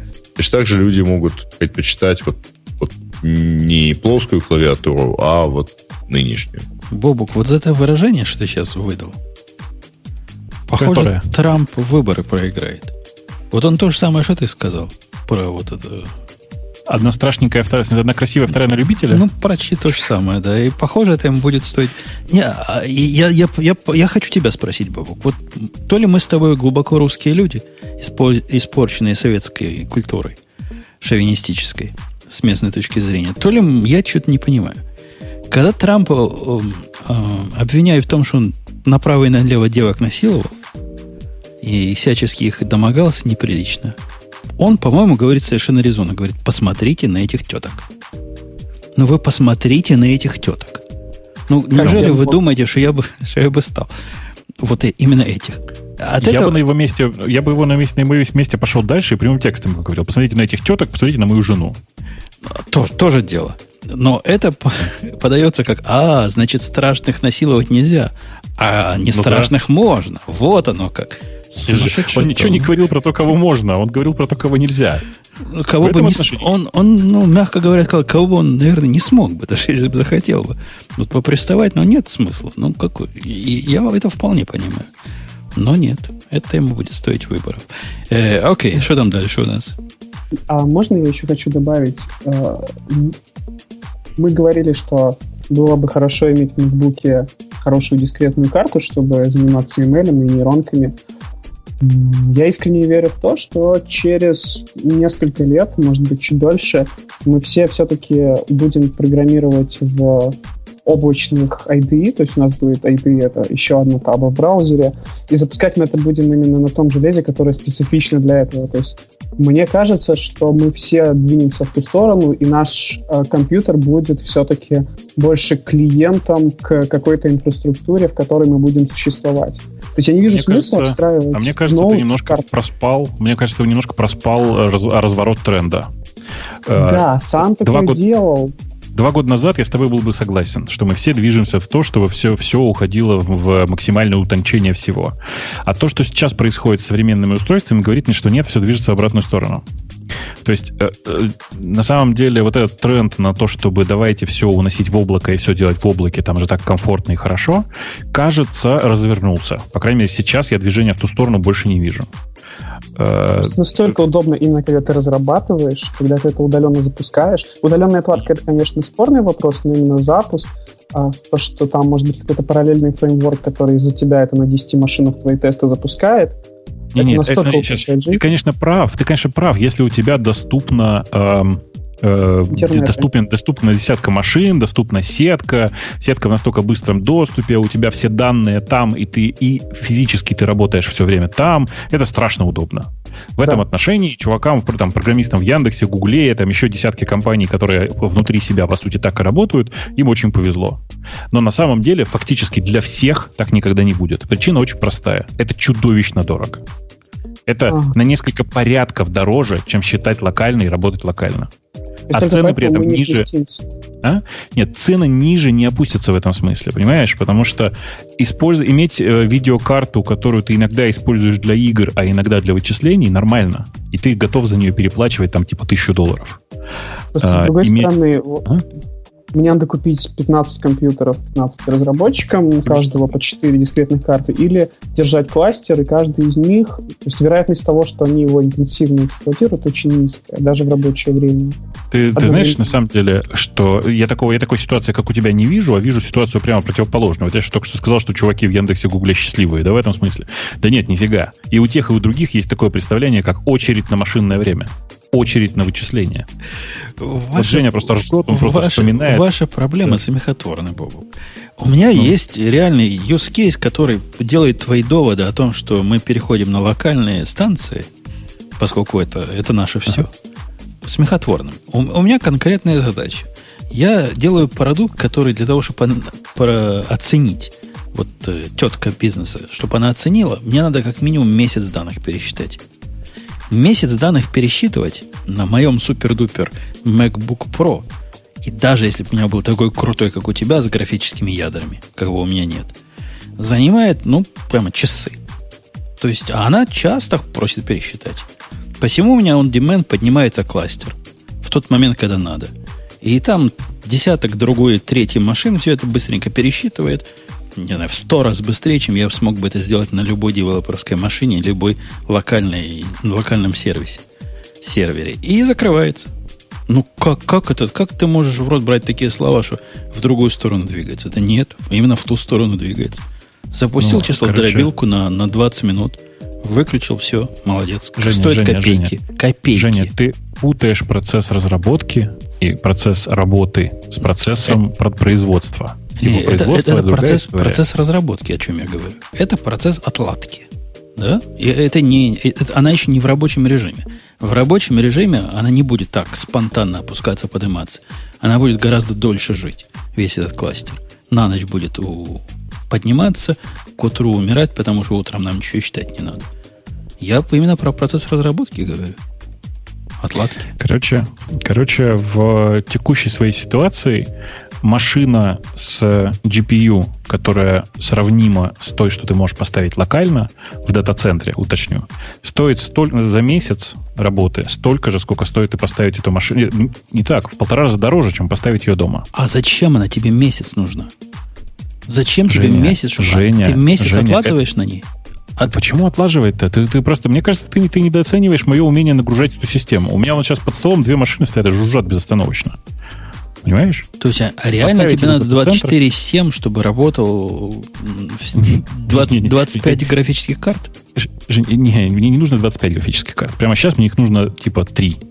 А, две из которых постоянно нагружены, одна на одной я провожу эксперименты. Так вот, я верю, что те, которые постоянно нагружены, можно унести в дата-центр. Но ту, на которой я провожу эксперименты, я хочу прямо здесь, прямо сейчас и я не готов мириться с проблемами под названием э, проблемы с connectivity.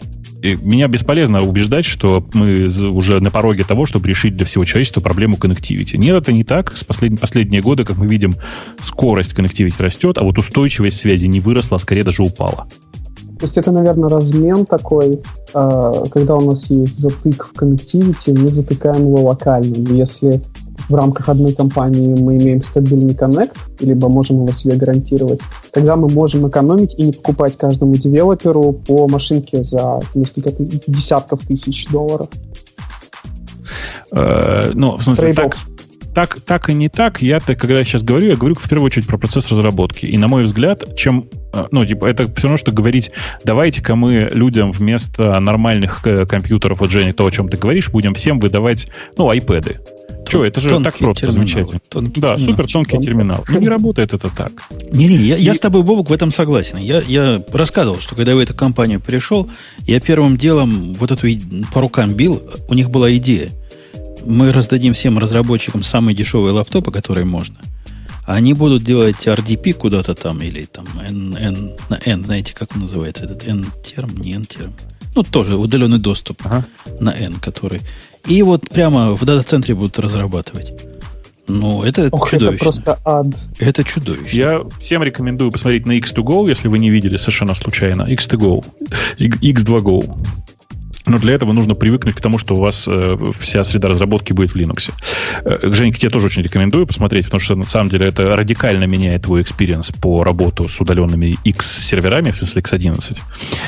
Э, но по факту, конечно, я-то, я-то сейчас вот о чем говорю, что мы не можем рассчитывать... NX пишет новую машину, NX, да, все такое. Э, э, мы не можем рассчитывать на постоянный connectivity, это момент номер один. Момент номер два, поверьте, через пять лет все ваши IDE захотят использовать чисто числодробилку. Понимаете? Просто для того, чтобы суперинтеллектуально предсказывать следующую строчку кода, которую вы хотите вставить. Я, Просто наверное, для того, что... с а? тем, что IDE захотят, но я все равно не вижу ничего плохого в том, чтобы тесты, а, даже свои локальные, вот которые я сейчас добавил, написал, а, билды, э, строй, строй, а, билд бинарника, тестирование, а, даже интегри... интеграционное проводить где-то далеко. И фактически у себя только редактировать код как-то по-умному. Мне кажется, ну, что Intelligent IDEA рано или поздно к этому придет. Я не очень верю, что, что ты можешь э, унести далеко части IDE, э, потому что на самом деле э, у нас, э, повторюсь еще раз, растет throughput, в смысле мы, у многих из нас сейчас 100 мегабит, не в Америке, конечно, в Америке 100 мегабит дома иметь это довольно накладно. А у многих из нас дома 100 мегабит, у меня вот сейчас 300 вот, вот в, в квартиру входит, но при этом э, latency это чудовищный. Да ладно, у меня для тебя новости, Бобук, и для, для гостя новости. ID до этого уже, ID уже до этого доросла. Она работает в паре с Team City, который может бежать в дата-центре с 100 миллионами воркеров на разных компьютерах – и прекрасно это интегрировано уже сейчас. Ты коммитишь, Жень, я, и, я все, и все не дела. О том. И тесты побежали. Я понимаю, о чем ты, я понимаю, о чем ты говоришь, но это другая история. Это ты про это ты коммитишь. А я, я про то, что я хочу нажать кнопку, и чтобы у меня здесь развернулся супер интеллектуальный метод исключительно по моему названию. Я тут написал э, метод под названием, э, я не знаю, add, add, add 42 э. И он мне автоматически развернулся в метод, который реализует э, непосредственно эту функцию. Э, э, ну, дальше логика простая. Для того, чтобы иметь такие системы, нужно иметь готовый IDE, который э, обладает достаточным интеллектом. А для этого, простите, нужно, да, хорошее число дробилки даже здесь локально. А, ну, как? Ну, сомнительно. Вообще человечество не в эту сторону двигается с точки зрения вот этой магии, о которой ты говоришь. Ну, магия, в эту. Ну, вот то человечество, которое я вижу вокруг себя, которое как раз к магии склонно, а именно вот Java Enterprise, он, знаешь, как магию обожает. Потому что индийцу дай магию, чтобы она сработала и трава не расти. Оно не, не в смысле кода генерации. Оно в, в другом смысле. Оно в другую сторону двигается. Магические аннотации, которые на самом деле завязаны на библиотеке, такой особый сорт э, современной AUP и всякие прочие разные извращения. Да, код генерации это для умных, это для языков низкого уровня был. Жень, ну вопрос ведь не в кодогенерации, на самом деле, ты же понимаешь. Я к тому, что тебе придется просто иметь для того, чтобы работать с современными IDE, придется иметь э, достаточно мощные машины, которые локально что-то делают. Вот посмотрите на текущую историю с ребятами из призмы, э, которые долгое время рассчитывали на то, что их замечательное приложение ты фотографируешь, оно так где-то в, на серверах что-то обрабатывает, потом тебе возвращает. Но вот они перешли на локальное использование э, нейронок прямо на самом устройстве удовольствие по двум причинам. Во-первых, потому что это, конечно, им экономит значительное количество ресурсов, а во-вторых, во-вторых потому что локально все равно получается быстрее за счет того, что ты не передаешь картинку туда-обратно. Я даже с тобой не спорю. Я даже склонен предположить, что тот момент, когда требования к 55 ядрам графическим у каждого под боком станут актуальными и реальным, это просто будет уже общим местом во всех э, компьютерах, которые продаются для простых людей. Там через пять лет вот без этого компьютеры продаваться не будут. Я так предполагаю. Поэтому и проблемы не будет. Ну да, действительно, для, для работы тонкого терминала как-то плохо. У меня ни разу не получалось жить в виде тонкого или убогого workstation а. Ну, Что-то плохо получается. Не, я так жил. Почему? Я так жил. У меня был прекрасный терминал сановский, э, и я прям на мейнфрейме фигачил э, код и все такое.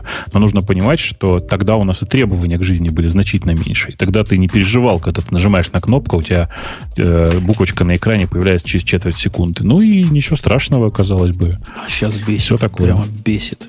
Конкретно Реально бесит. Тоже замечаешь, да? Да, ты что? Я ставлю, когда перехожу с э, атома, который прямо не летает, скажем, на э, IntelliJ IDEA, который еще летает, не летает еще меньше. Это больно.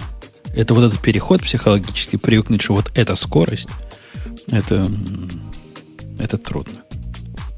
А тебе-то, Бобок, вообще, представляешь, с, с редактора с мгновенной отдачей перейти на, на облачную реакцию. 250 Но... миллисекунд время ответа. Я много раз пробовал э, переходить на Codate и прочих ребят, которые э, реализуют сейчас э, облачные IDE, ну, там, точнее, облачные редакторы и все такое. Э, практика показала, что, к сожалению, прямо сейчас это все вряд ли достижимо в первую очередь из ограничений текущих браузеров. Ну, в смысле, текущих рендеринг engine текущих браузеров. Эм, и, ну, я не уверен, что это довольно быстро пройдет. При этом Кстати, я повторю еще много... раз. Да? А? Давай, Кстати, давай. что перебил. Очень много ограничений снято в Chrome Apps, поэтому вот Chrome Apps прям очень много в истории имеет разных редакторов и попыток создать IDE. Ну, на самом деле нет, никаких ограничений там не снято. Ты внутрь заглядывал? Нет. Ага. Ну, ты посмотри, на самом деле там никаких глобальных ограничений не снято, и э, можно всего того же самого можно добиться, собрав локально каком-нибудь на каком-нибудь электроне готовое приложение, как это делает Atom. Э, и, ну, просто нужно понимать, что все эти штуки прямо сейчас, они работают, ну, в несколько раз медленнее, чем любое, любое нативное приложение с аналогичной сложностью интерфейса. А, ну и что самое это страшное, это ведь будет и дальше продолжаться. Мы, я всегда думал, что ну типа давайте пару лет подождем, машины там проапгрейдятся, и все станет сильно лучше. На самом деле нет. Чем больше человеку даешь мощности, тем ленивее он становится в отношении программирования производительности в вебе.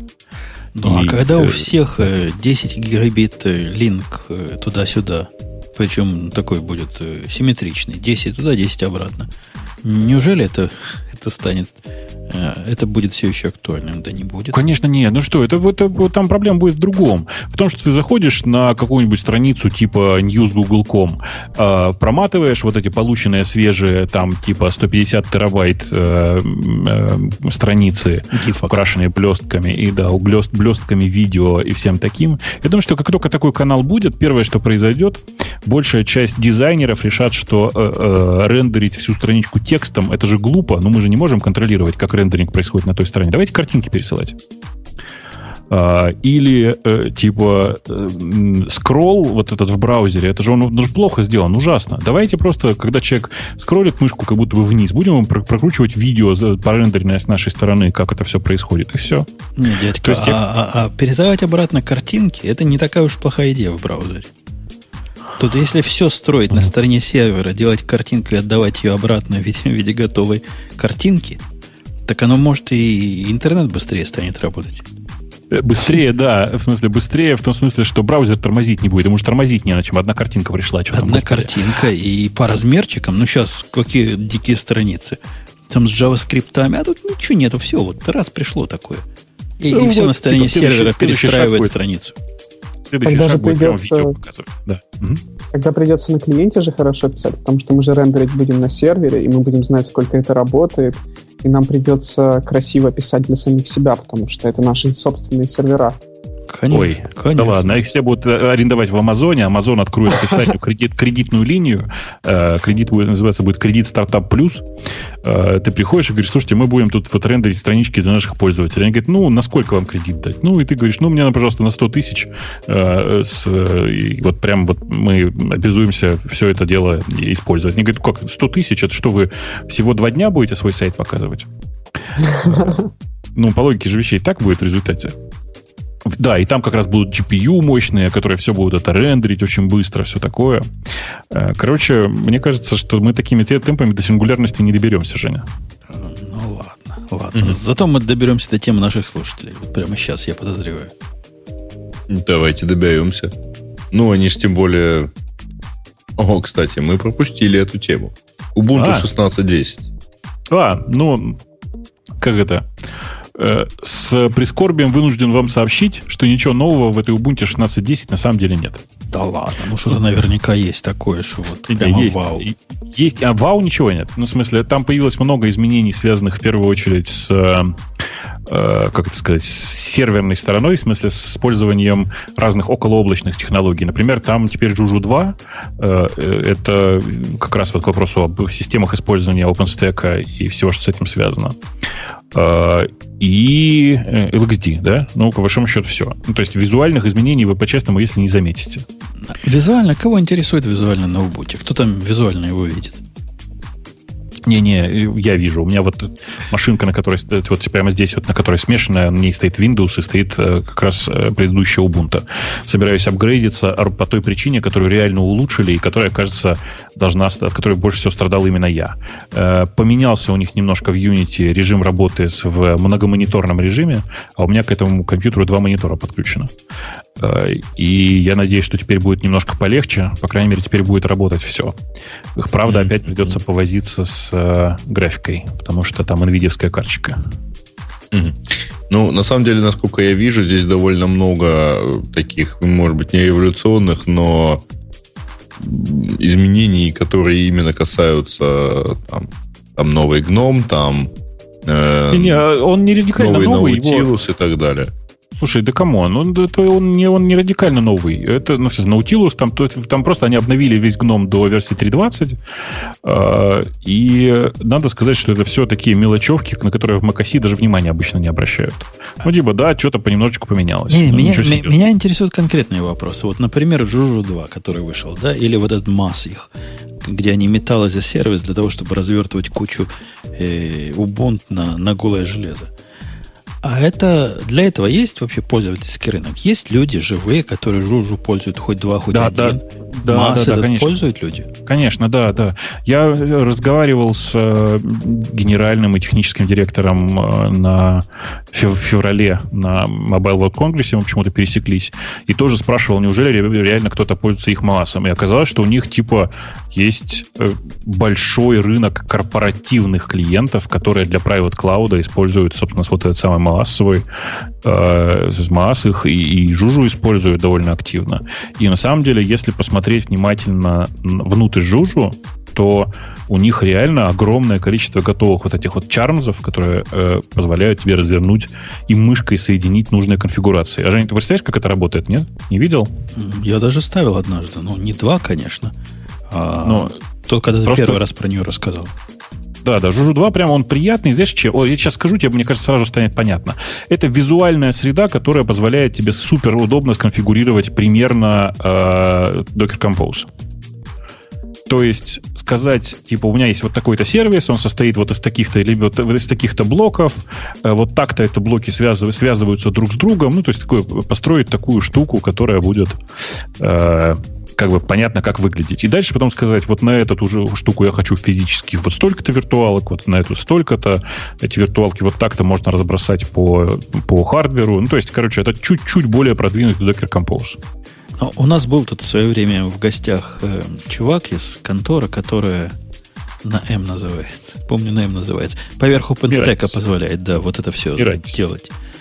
Я даже пытался и воспользоваться. Ну, да, было чудовищно, да. Нет, нет, Жужу прям нормальный. В смысле, он просто, может быть, излишне корпоративный в некотором смысле. Э, но попробовать его стоит. Он работает не только поверх OpenStack, он работает поверх э, vSphere, если надо, в смысле, вот этого VMware облака. Э, и, ну, прям я искренне рекомендую посмотреть всем, кому интересно. Там много всего внутри довольно нестандартного. А повторюсь, с точки зрения общего интерфейса глобальной разницы никакой. А, я, по-моему, задавал этот вопрос. Хочу тебя спросить еще раз. Я тут стал заходить время от времени на э, сабреддит. Заходить стал? О, надо же. Хом-лабов, где домашние лаборатории, значит. И больше всего мне этот сабреддит напоминает сабреддит э, любителей джипов, куда я тоже захожу. Вот теперь же я владелец джипа, туда захожу. У них в обоих смысл не в том, чтобы ехать или считать, а в том, чтобы, значит, менять и улучшать. Но вопрос не в том. Вопрос в том, что вот на этом домашних лабораториях у них самое популярное это ставить VMware себе. Какой-то там бесплатный ES, EXS, какой-то i есть, что-то такое. Они все его ставят. Я почитал, зачем же люди его ставят. Вот говорит, я Plex сервер в нем запускаю, другой говорит, я еще там какую-то штуку я для всего для этого использую контейнеры. Я, я, я что-то не понимаю, или они просто про докер не слышали, все эти люди? Э, не, не, вот знаешь, вот как бы тебе сказать-то? Вот эм, многие искренне считают, я слышал, что X5 это хаммер для бедных. Эм, или, например, считают, что, э, ну давай что-нибудь, Ferrari это Tesla для бедных. Так вот, э, в январе и вообще в январе в Sphere, если его использовать так, это докер для богатых. В смысле, ничего, кроме понтов, поверх существующего, существующей функциональности ты не получаешь. То ровно то же самое, что ты, ты, они делают, что ты делаешь э, контейнерами. Просто один в один. Просто у них уровень абстракции, у тебя контейнеры, а у них немножко виртуалки.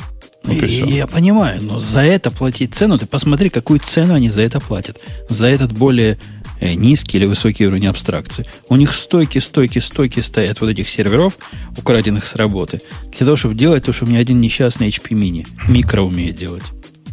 Ну, а я о чем? Ну, и вот пишет, ну зато в, в, в ESXi можно винду разворачивать и другие операционки. Это, конечно, вообще без круто. Зачем? Да-да-да. Я, я тоже поставил VMware Player, по-моему, к себе на HP. Думаю, вдруг придется винду. Пока не пришлось, уже года три как не пришлось.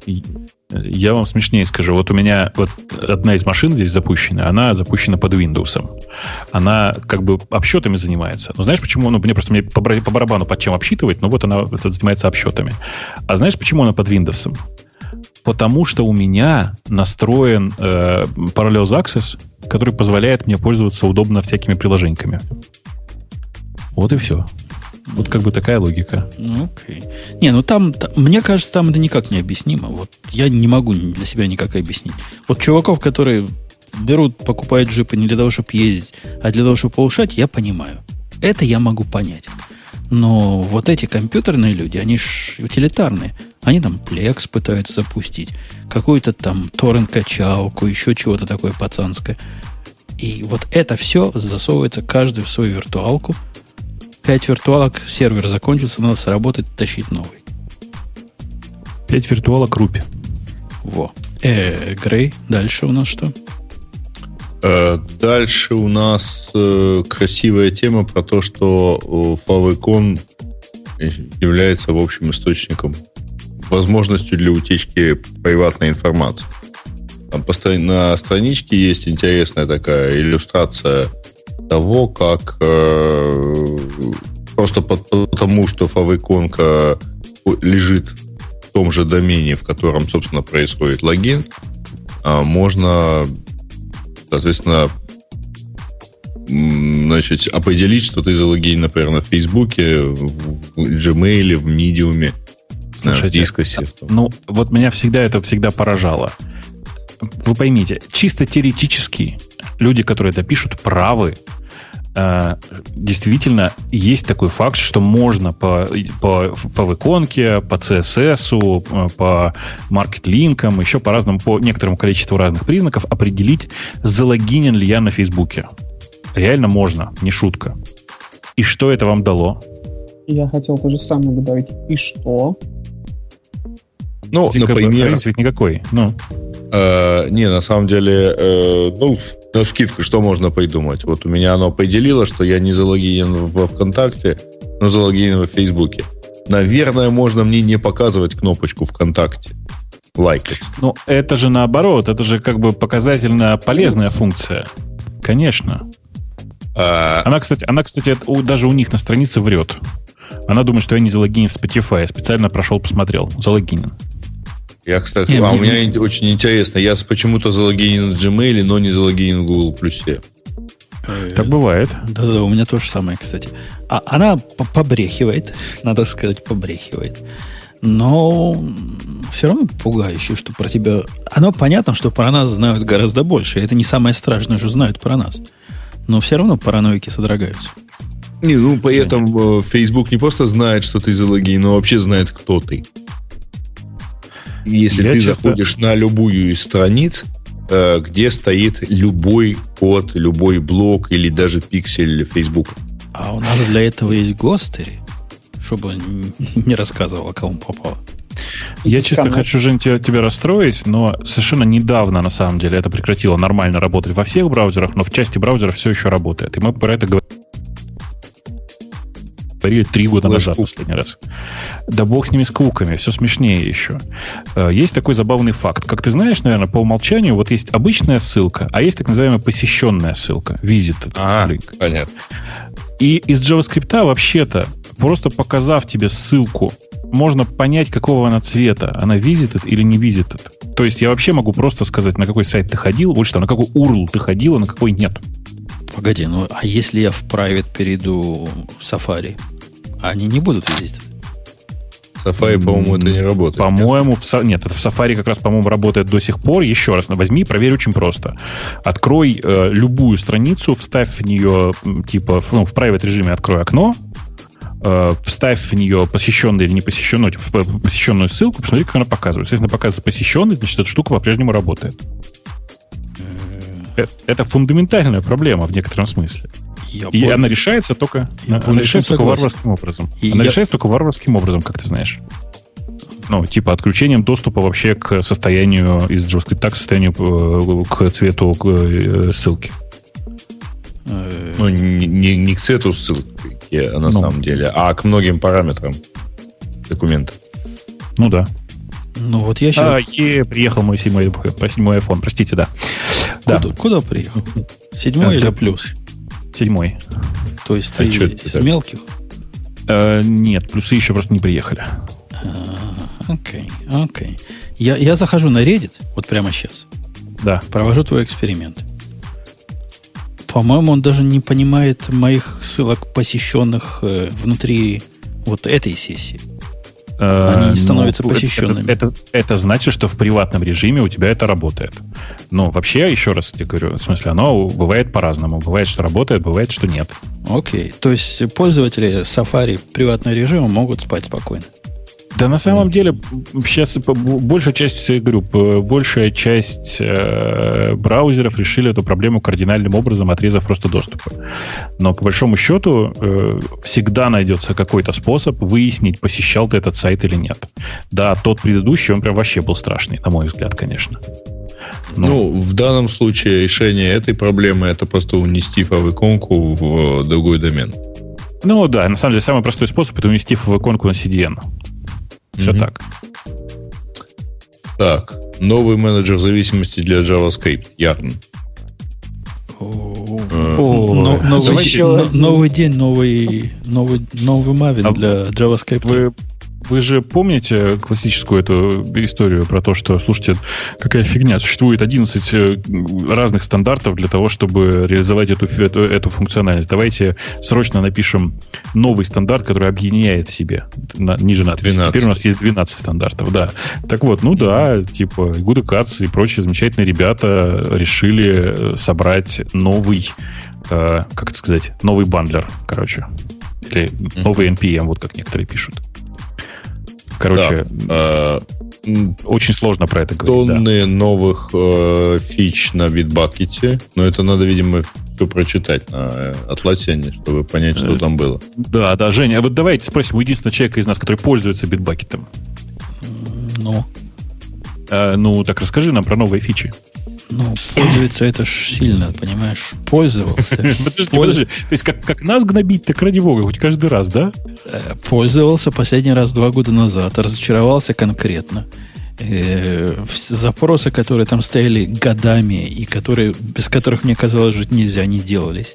А делались разные странные фишки для, для хипстеров. И я забил на них, да, я забил. Я сдался. Даже я не смог им пользоваться. Да. Угу. Так. Э, дальше жалобы на докер. То ли он в Китае идет, то ли жают ваше место на диске. И ссылки на, на два закрытых тикета, которые автор почему-то утверждает, что они open issues. А, ну, окей. И ну, я ладно. с таким не сталкивался на маке. Может, у меня настолько много места, что я пока этим не волнуюсь. Но никакого места у меня докер не жрет. Так, консул 07, ты, ты уже говорил, что ты не пользуешься. А, во-первых, консул ну. 07 мы уже обсуждали. Я не знаю, что до авторов э, этой заметки только сейчас дошло. По-моему, в гиковском выпуске мы это даже обсуждали. Внимательно рассказывали, чего там нового есть. Это не новая вещь, это где-то в середине сентября, если я не ошибаюсь, вышло. И да, мы про него уже говорили. Про что? Про mm-hmm. консул 07. А, про консул на тем. Да, конечно, ты же рассказал все нам подробно. Да, но сам да. я пока не пользовался самыми интересными фичами, да. Не пользовался. А, я чувствую, мой сарказм на тему подробно, он как-то проскочил мимо всех, да? Ну ладно. А, э, да. Предлагаю закончить темой про э, некий э, open source text editor, э, специализирующийся на Go. Э, называется он Lime Text. Ой, это же баян многовековой. Почему он? Или, я не знаю, почему нам его сюда закинули. Или чем-то, не, чем-то Лайма вышла версия там 0.03 или 0.3, а. что-то там новое вышло. Я наблюдал краем глаза. Чтобы вы понимали, ну, значит, вообще Late Story заканчивается на 2014 году. Да, да, я же говорю, это многовековой баян. Чтобы вы понимали, Lime текст это тонкий под, э, подкол mm-hmm. к названию Sublime. Мы поняли твои эмоции. Да. И как бы это был всегда заход на тему того, что вот у нас теперь есть нормальный, открытый, open source Sublime. На самом деле нет, как вы можете заметить. И на самом деле он к Go имеет довольно маленькое отношение, если я правильно помню. У него в смысле, что он просто на нем разрабатывался. Бэкэнд на Go написан. Типа, он же раз, э, э, разбитый на UI-часть да, да, да. и клиент-серверная такая локальная архитектура. Ну, так вот, просто он написан на Go, говорю, а так он не, не, не только к Go привязан, такой просто открытый open source этот э, редактор. Ну, да, я, если короче. честно, не понимаю, как их такие редакторы сравнивать с э, нормальными редакторами вроде Emacs или, ну, такими средниками вроде Sublime. Э, но, конечно же, нужно понимать, что Sublime это, Sublime это сейчас не только редактор, но и огромная экосистема вокруг него. Поэтому говорить, мы сейчас сделаем свою, свою экосистему с блэкджеком, ну, можно попытаться, да. А я рекомендую ну, тем, кто, тех, тем, кто не осилил вот этот э, Бобоковский любимый и Ксюшин любимый, вы на микро посмотрите. Прелестный вполне редактор. Не без проблем, ну, да. но прелестный. Да, да, он как раз по размеру примерно такой же, как Emacs, просто называется почему-то микро. Да. Почему как, да. Emacs? Как Emacs, да? Как Emacs, 8 мегабайт. А, окей. Ну, меня это как-то не сильно волнует, но... Да я шучу, господи. Он, он, микро... он, он реально да, большой. У микро есть огромное преимущество на фоне всех остальных редакторов. Это один бинарник. И да, и он, он прямо из коробки красиво работает. И mm-hmm. ожидаемо для людей, которые не измучены специальными редакторами. И Кей, Бобуки и Ксюши. Ты знаешь, э, вот шутки шутками, да, а у меня такое ощущение, я вот сегодня буквально рассказывал в самом начале, что, кажется, мне действительно пора выходить уже из шкафа и прекратить издеваться над собой, потому что я многие годы пытаюсь излечить себя от Emacs, но все равно я рано или поздно срываюсь и возвращаюсь в Emacs. Ну, невозможно. Он у меня такой няшненький, понимаешь? Он как бы он, он у меня весь сделан так, как я люблю. Он весь работает так, как мне нравится.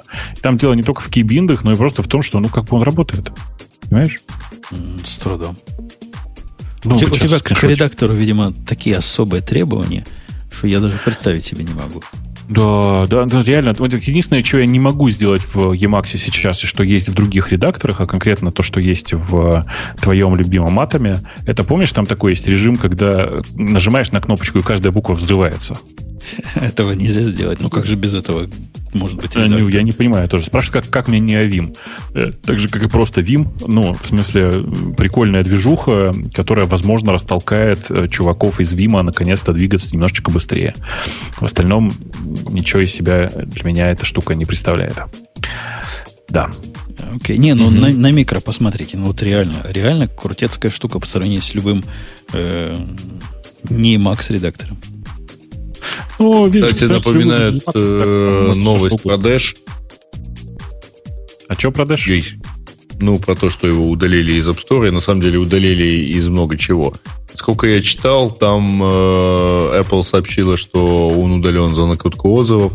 И эти отзывы действительно были накручены, но не к Дэшу, а к другим программам разработчиков. А, был удален аккаунт. Там вот какая история. Был удален аккаунт, э, и аккаунт был удален за то, что с похожего аккаунта, который привязан к тому же домену, но с, друг, но с другим именем, и э, к нему привязана, если правильно помню, та же кредитка и еще что-то там, почему Apple решили, что это точно один человек, занимался накруткой отзывов для, для другого приложения. Э, и э, на самом деле это бог с ним. Ну, типа, чувак бы, наверное, может быть, спокойно завел бы себе другой аккаунт и действовал дальше. Но нет, он имел... Э, Apple, так как высоко ценила Dash сам по себе, судя по всему, решили все-таки с ним связаться и поговорить, и пообщаться. А он возьми и выложи логи общения в сеть, что напрямую, в общем, нарушает любые представления о, как бы сказать, этикете в этой области. Это как Поэтому... раз тот случай, когда, как Жеглов говорил, наказание без вины не бывает не разбрасывал бы своими аккаунтами, разным девицам не отдавал бы свои кредитные карточки. И... Не, вел бы себя просто адекватно, я так понимаю. И было, было все в порядке. Было бы, наверное. В общем, короче, короче, я на это смотрю с э, некоторой долей грусти, потому что я, с одной стороны, пользуюсь Дашем, и я э, первое, что я сделал, как только он это прочитал, как только он это написал, я быстро-быстро нашел способ, как перевестись на, с Store Даша на обычный, ну, в смысле, на такой, на без mm-hmm. App Store работающий. И, э, ну вот. И, короче, вот. Ну да, ну да. Я не знаю, как, что вы в Даше делаете. Он у меня установлен, он даже стоит в, э, в этом меню, не меню-баре, в, этом, в тулбаре, в доке. Но как-то... Не пользуешься? Нет? Нет. Не, не, Ты знаешь, я, тебе, я, по-моему, я не рассказывал или рассказывал тебе, я уж не помню, но у меня, видишь, такая очень странная проблема. Я принципиально стараюсь не пользоваться интернетом во время программирования. Вот прям принципиально. А документацию иногда подглядывать все равно хочется. Ну, там, типа, есть какие-то куски, которые тебе прям комфортнее вот сейчас по-быстрому найти. А, и, собственно, для этого я использую Dash в первую очередь. Ну, это какое-то религиозное. То есть э, интернет тебе, интернет тебе не подходит, а кусок выкачанного интернета самое оно. Да, а нам там в чате пытаются рассказать, что все было не так. И цитирую сейчас человека из чата. В звонке его просили три вещи. Первое, признать, что это его аккаунт, что это он был связан с фродным аккаунтом. Сказать, что Apple все правильно сделали и не ошибся нигде. И третье, сказать, что он работает с Apple восстановления аккаунта. Эм, но как бы там есть еще нулевой пункт, который на самом деле гласит, что вообще и в Америке это, как вы, как вы понимаете, норма, и вообще во всех странах это норма. У нас, к сожалению, тоже. Если ты записываешь разговор, ты обязан об этом предупредить. Если ты собираешься его выкладывать, ты обязан об этом предупредить. А, если ты что угодно делаешь с, с использованием этой записи, ты обязан предупредить другую сторону. А, дальше можно не обсуждать, мне кажется. Ну, типа, даже если Apple сказала, что вы должны совершить э, ритуальное жертвоприношение, ну, как бы Сделал запись, потом выложил ее, сам дурак. Все. Бобок прав. Чуваку досталось, может, слишком, но не без Сам вины. Э, окей. Да. Ну что, еще что-то? Да, пожалуй, хватит. Э, ладно, ладно. Э, напоминаю я под, под прощание, что был радио Ти выпуск. Вместо Ксюши был Дмитрий, который молчал примерно как Ксюша молчит в свои худшие дни. Ну, собственно, адекватно ее заменил. Мы с вами прощаемся до, до Ксюша сегодня, кстати, зря, ты неправильно сказал, надо говорить вот как. Ксюша сегодня очень хорошо себя показала, э, ни разу не ошиблась ни в чем, очень точно все время говорила, все время по делу. Э, на прощание Digital Ocean скажет свое веское слово, а мы с вами до следующей недели. Пока. Пока. Пока. Это шоу создано при поддержке Digital Ocean. Digital Ocean – провайдер доступного облачного хостинга. Всего за 55 секунд и 5 долларов в месяц вы можете создать свой облачный сервер в одном из дата-центров, расположенных в Нью-Йорке, Сан-Франциско, Амстердаме и Сингапуре, и управлять им с помощью простой, интуитивно понятной панели управления или воспользоваться мощным мощным API. Начните прямо сейчас. Введите промокод радиодефис при регистрации и получите 10 долларов бонуса на аккаунт.